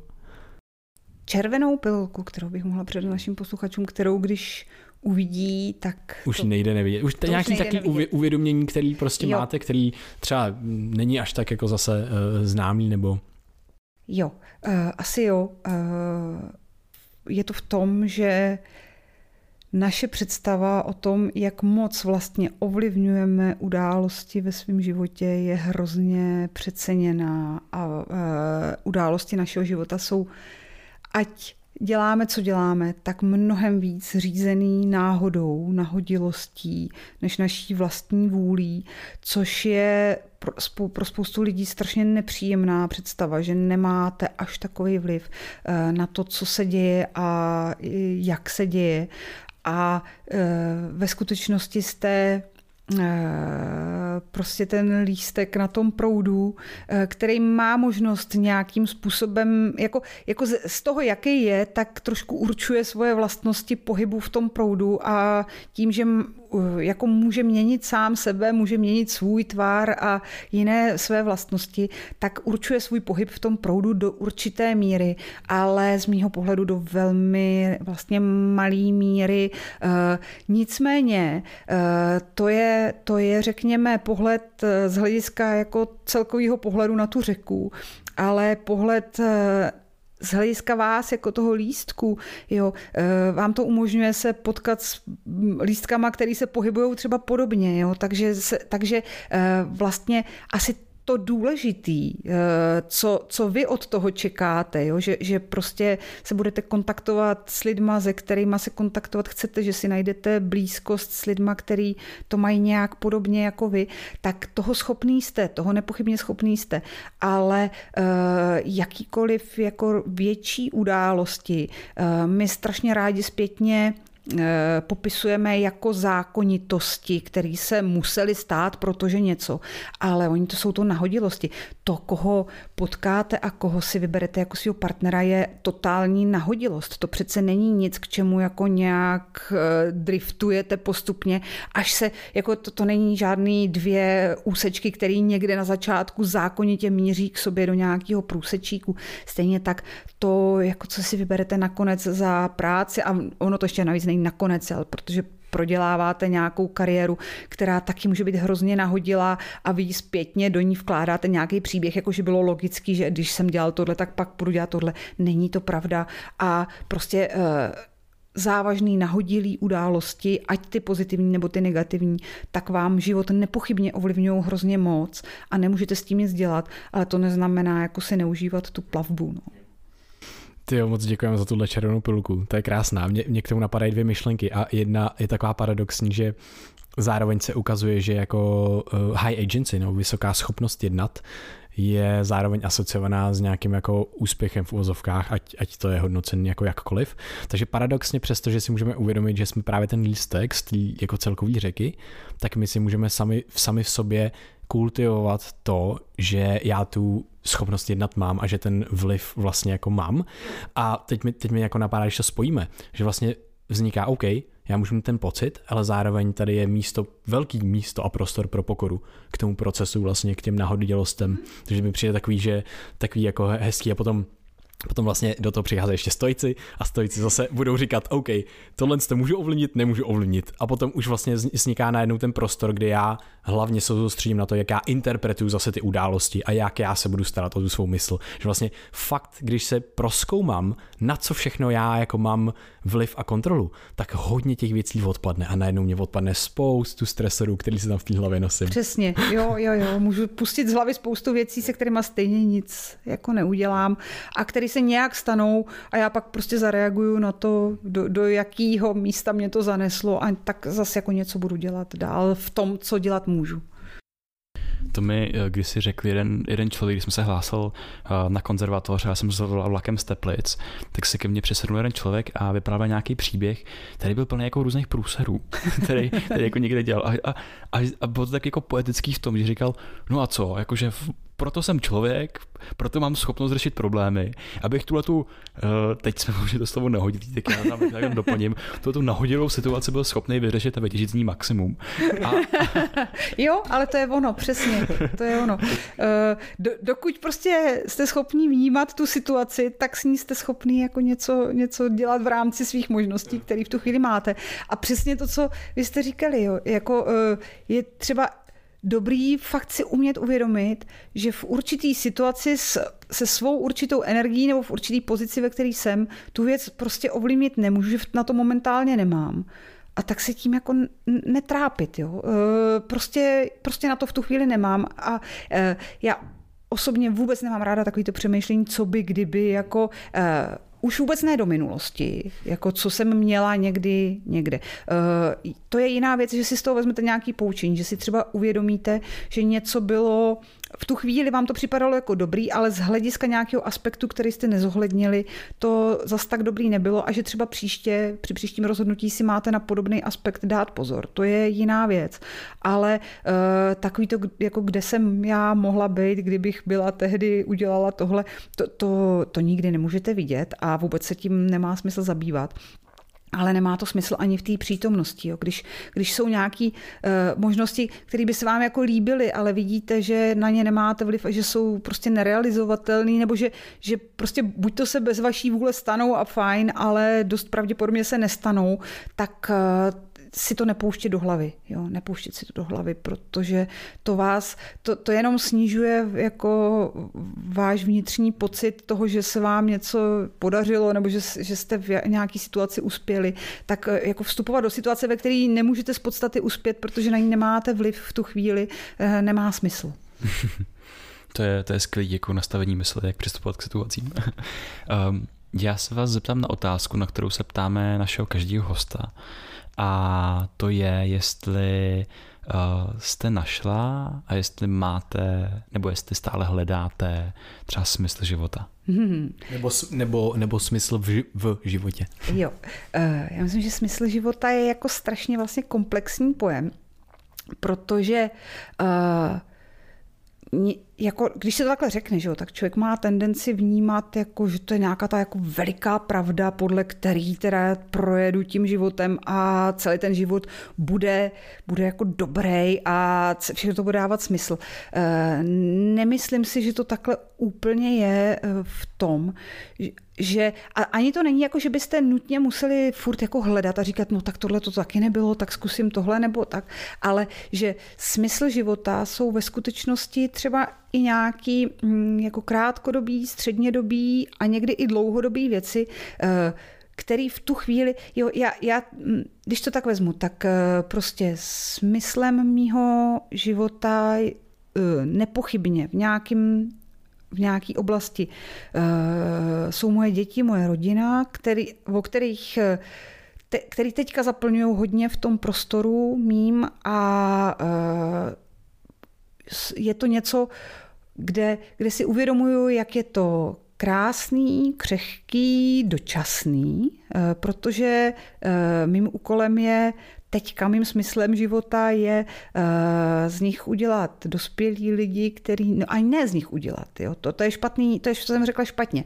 Nechat je se vyvinout uh, ve zdraví, dospělí, samostatní lidi a uh, když si jako představím, jaká je moje meta v tu chvíli, ten smysl, tak si říkám, dobře, ale já bych chtěla, aby až jim bude 20, 21, tak to byli moji jako nejlepší přátelé, ale nic víc, jo. Abych já nebyla nějaký jejich pořád fungující nadstavený člověk. Já bych jako strašně se těším, až oni budou jako lepší než já, že jo? až prostě já se jich na něco budu ptát a oni mi to budou říkat. A e, to je prostě to je nějaká metamorfóza toho vztahu, takže e, zvládnout tuhle tu metamorfózu, to je pro mě teďka určitě nějaký smysl života. Ale stejně tak je pro mě smysl života, pokud e, e, nevím, potkám blízkou duši, tak eh, ten vztah jako nějak zrealizovat s tím člověkem, ať už je to cokoliv, jo, ať je to váš kolega nebo uh, přítel, nějaký jako mm, kamarád, se kterým, se, nebo kamarádka, se kterým se potkáte a něco vám to dává v tu chvíli. Uh, a stejně tak je smysl mýho života třeba teďka nějaký pracovní téma, uh, o kterém si myslím, že, že je důležitý, aby ho někdo v té společnosti uh, nesl a nějak ho to, jako šířil, ale o ničem z toho si nemyslím, že jsou to absolutní věci, které jako budou už navždy. Jo? Prostě je to něco, co třeba teďka člověk eh, vnímá jako důležitý a chce to odpracovat a možná, že v nějaký moment eh, si řekne dobře a teď už je čas to jako pustit a najít eh, svůj smysl života zase v nějakém dalším kroku nebo v něčem nadstaveným a podobně. Takže vždycky spíš si na to odpovídám tím, nebo tak často to nedělám, teda to by bylo takový až jako ezoterický, ale občas si jako říkám, tak prostě kdybych teďka šla ven a přejela mě tramvaj, tak jestli jako to, co bylo doteďka, dávalo smysl, jestli, jestli to bylo naplněné nějakýma věcma, byť samozřejmě je nedokončíte, jo, ale ono vlastně nedokončíte nikdy nic, jo, všechno má nějaký vyústění někam, tak jestli, jestli doteď to jako dávalo smysl a uh, snažím se třeba i si pomenovat ty věci, které jsou vata uh, a říkám si, no tak tenhle čas jako uvědomí, že, že mám před sebou ještě spoustu let je tam, je to fajn, jo, ale jako kdyby mi někdo řekl, a teď už máš jenom hodinu, jako tak, tak si řeknu, kruci, tady to jsem jako nemusela dělat, jo, tyhle, tyhle některé věci. Takže uh, si třeba i takovou myšlenku navodit uh, cíleně a říct si, um, když něco dělám, tak si říct jako, a fakt to jako teď musíš dělat, tohle to nemůžeš prostě ten čas strávit nějak smysluplněji. Ale na druhou stranu já zase jako myslím, že ono občas prostě úplně zaprokrastinovat, anebo jako dělat něco zdánlivě nesmyslného uh, je taky důležitý, protože on ten těžko my vlastně těžko víme, co ten mozek potřebuje ve chvíli, kdy potřebuje jen tak někde zírat. Jo. On, on tam asi jako něco ve skutečnosti dělá v tu chvíli, takže doufejme teda. takže i to tam patří. Jo. Takže tolik uh, stručný úvod do teorie smyslu života. Tak jo, eh, to bylo, to bylo krásné. No, to mě hodně se mnou rezonuje to, že teďka speciálně v dnešní době a v mým, v jako rozpoložení osobním vlastně, že je hrozně potřeba vypínat jako ty stimuly a koukat prostě do blbá a nebo koukat uh, na seriál, na film, na cokoliv. Právě využít vlastně, využít si ty příběhy a tak podobně a fakt nevíme, jaký efekty to druhého, třetího řádu tyhle ty vlastně aktivity budou mít, protože ve finále možná budou smysluplný, protože oni projeví potom, ty hej, já zase budu mít kapacitu na to zkoumat, co, co mě baví a tak dále, protože ta kapacita, energie, vůle, pozornost není nekonečná, takže vždycky to musím nějak jako vyvážit. To je, to je téma teďka, co já si řeším docela, takže je to, je to zajímavý. Jo, jo. Já myslím, že tohle řeší spousta lidí, jo, jo, jako jo. najít to ekvilibrium, protože ono, uh, ono vás to jako občas houpe na obě strany. Jo. Buď to vás to má tendenci zhoupnout k tomu, že máte pocit, že musíte jako urvat všecko možný a navalíte si toho spoustu uh, s takovým tím pocitem, abyste jako nedělali nic nesmyslného. To je, to je jedna stránka věci. A pak, pak se na tom samozřejmě utrhnete, jo. jako zavalí vás to a, a najednou nejste schopný dělat nic. A na druhou stranu samozřejmě takový to, jako že uh, si mám teďka jako užít toho klidu a pustím si film a tohle, tak ono to taky může mít tendenci expandovat. Ano, ano, že, ano, že si ano, toho ano. pak omluvím víc a víc a víc, že si říkám, že to dělám jako pro ten svůj rozvoj, ale o, taky to má svoje limity. Takže hledání toho ekvilibria, to je vždycky těžký, no, protože do těch vach vždycky, když něco trochu cvrnkne, tak se rozkejvou. No, tak... A už je to zase jinak potom. A už je to zase jinak. takže takže, takže jo, to všichni asi děláme. Jo, je to, je to tak, je to tak. Uh, no, jestli Krištofe nic nemáš už, tak já už taky nic nemám ale mám otázku, kde vás lidi najdou, kde můžou najít centrum pro... Bejzovskou inferenci. Ano, pro Bejzovskou inferenci. jo, jo, jo.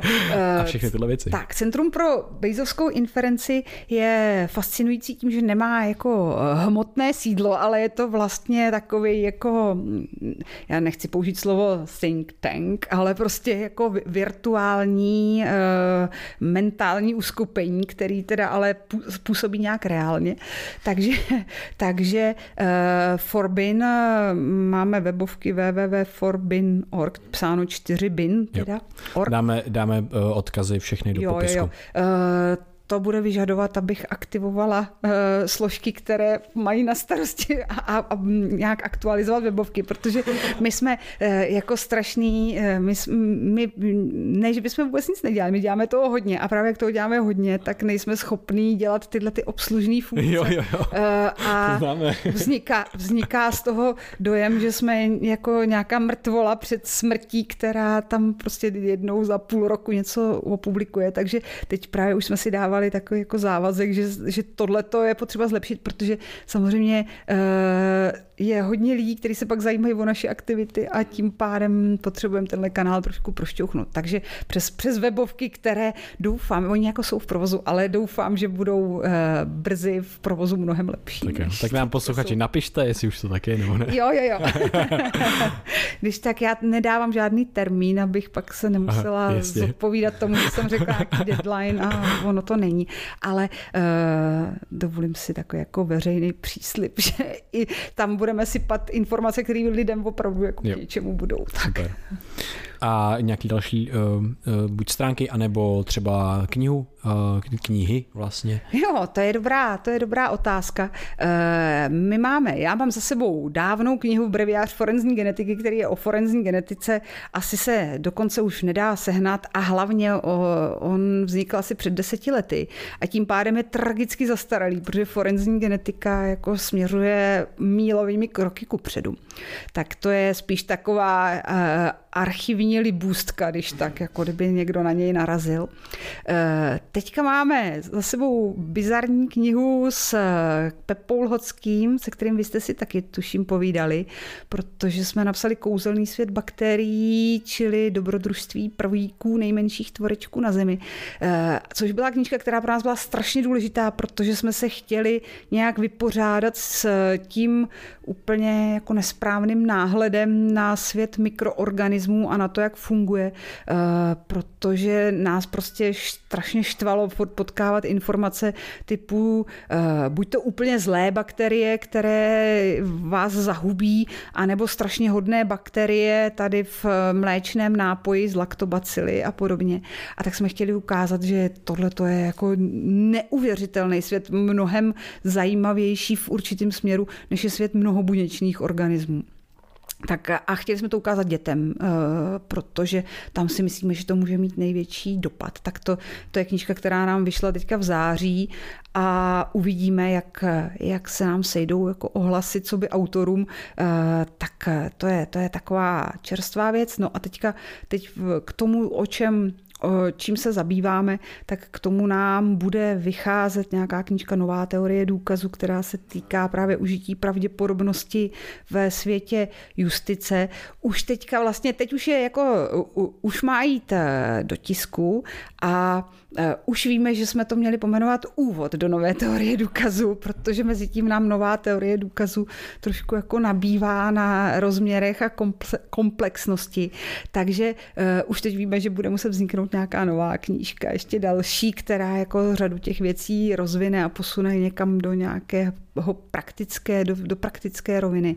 Takže to jsou knížky. Uh, jo, mě osobně najdou asi diváci v, a posluchači, teda vaši, u vás jsou to posluchači. Ale... Posluchači občas se diváci občas na YouTube diváci. a je to kombinace najdou na starých záznamech eh, expertízy, což byl pořad, který jsme točili právě o forenzních věcech, převážně na tehdy na streamu a eh, ten ještě není tak zastaralý, jako co se týče informací, které tam jsou. No a pak já jsem člověk roztříštěný na mnoho míst, takže určitě, určitě jako se najdu na nějakých dalších neobvyklých místech a v neobvyklých pozicích. Tak. Super, tak moc děkujeme. Eh, Prvíky moc doporučuji, mám, mám doma a je to, myslím, že dobrý čtení i pro dospěláky, nejenom pro, pro děti. A moc děkujeme za váš čas, byl to zážitek, bylo to fakt úplně, úplně moc příjemný povídání a děkujeme vám posluchačům, že jste se doposlouchali až sem. Pokud nás chcete nějak podpořit nebo tohle prostě zazdílet, tak můžete se svou babičkou, dědou, mámou, tátou, bráchou, segrou a, a můžete se kouknout i na náš piky, kde nás můžete podpořit a dostat tenhle podcast o den dřív a bez reklamy a Red Pill, náš druhý podcast taky o vlastně týden dřív a bez reklamy. A to je za nás asi všechno. Tak jo, já moc děkuji za pozvání a zdravím všechny posluchače. Mějte se hezky. Díky. Premier.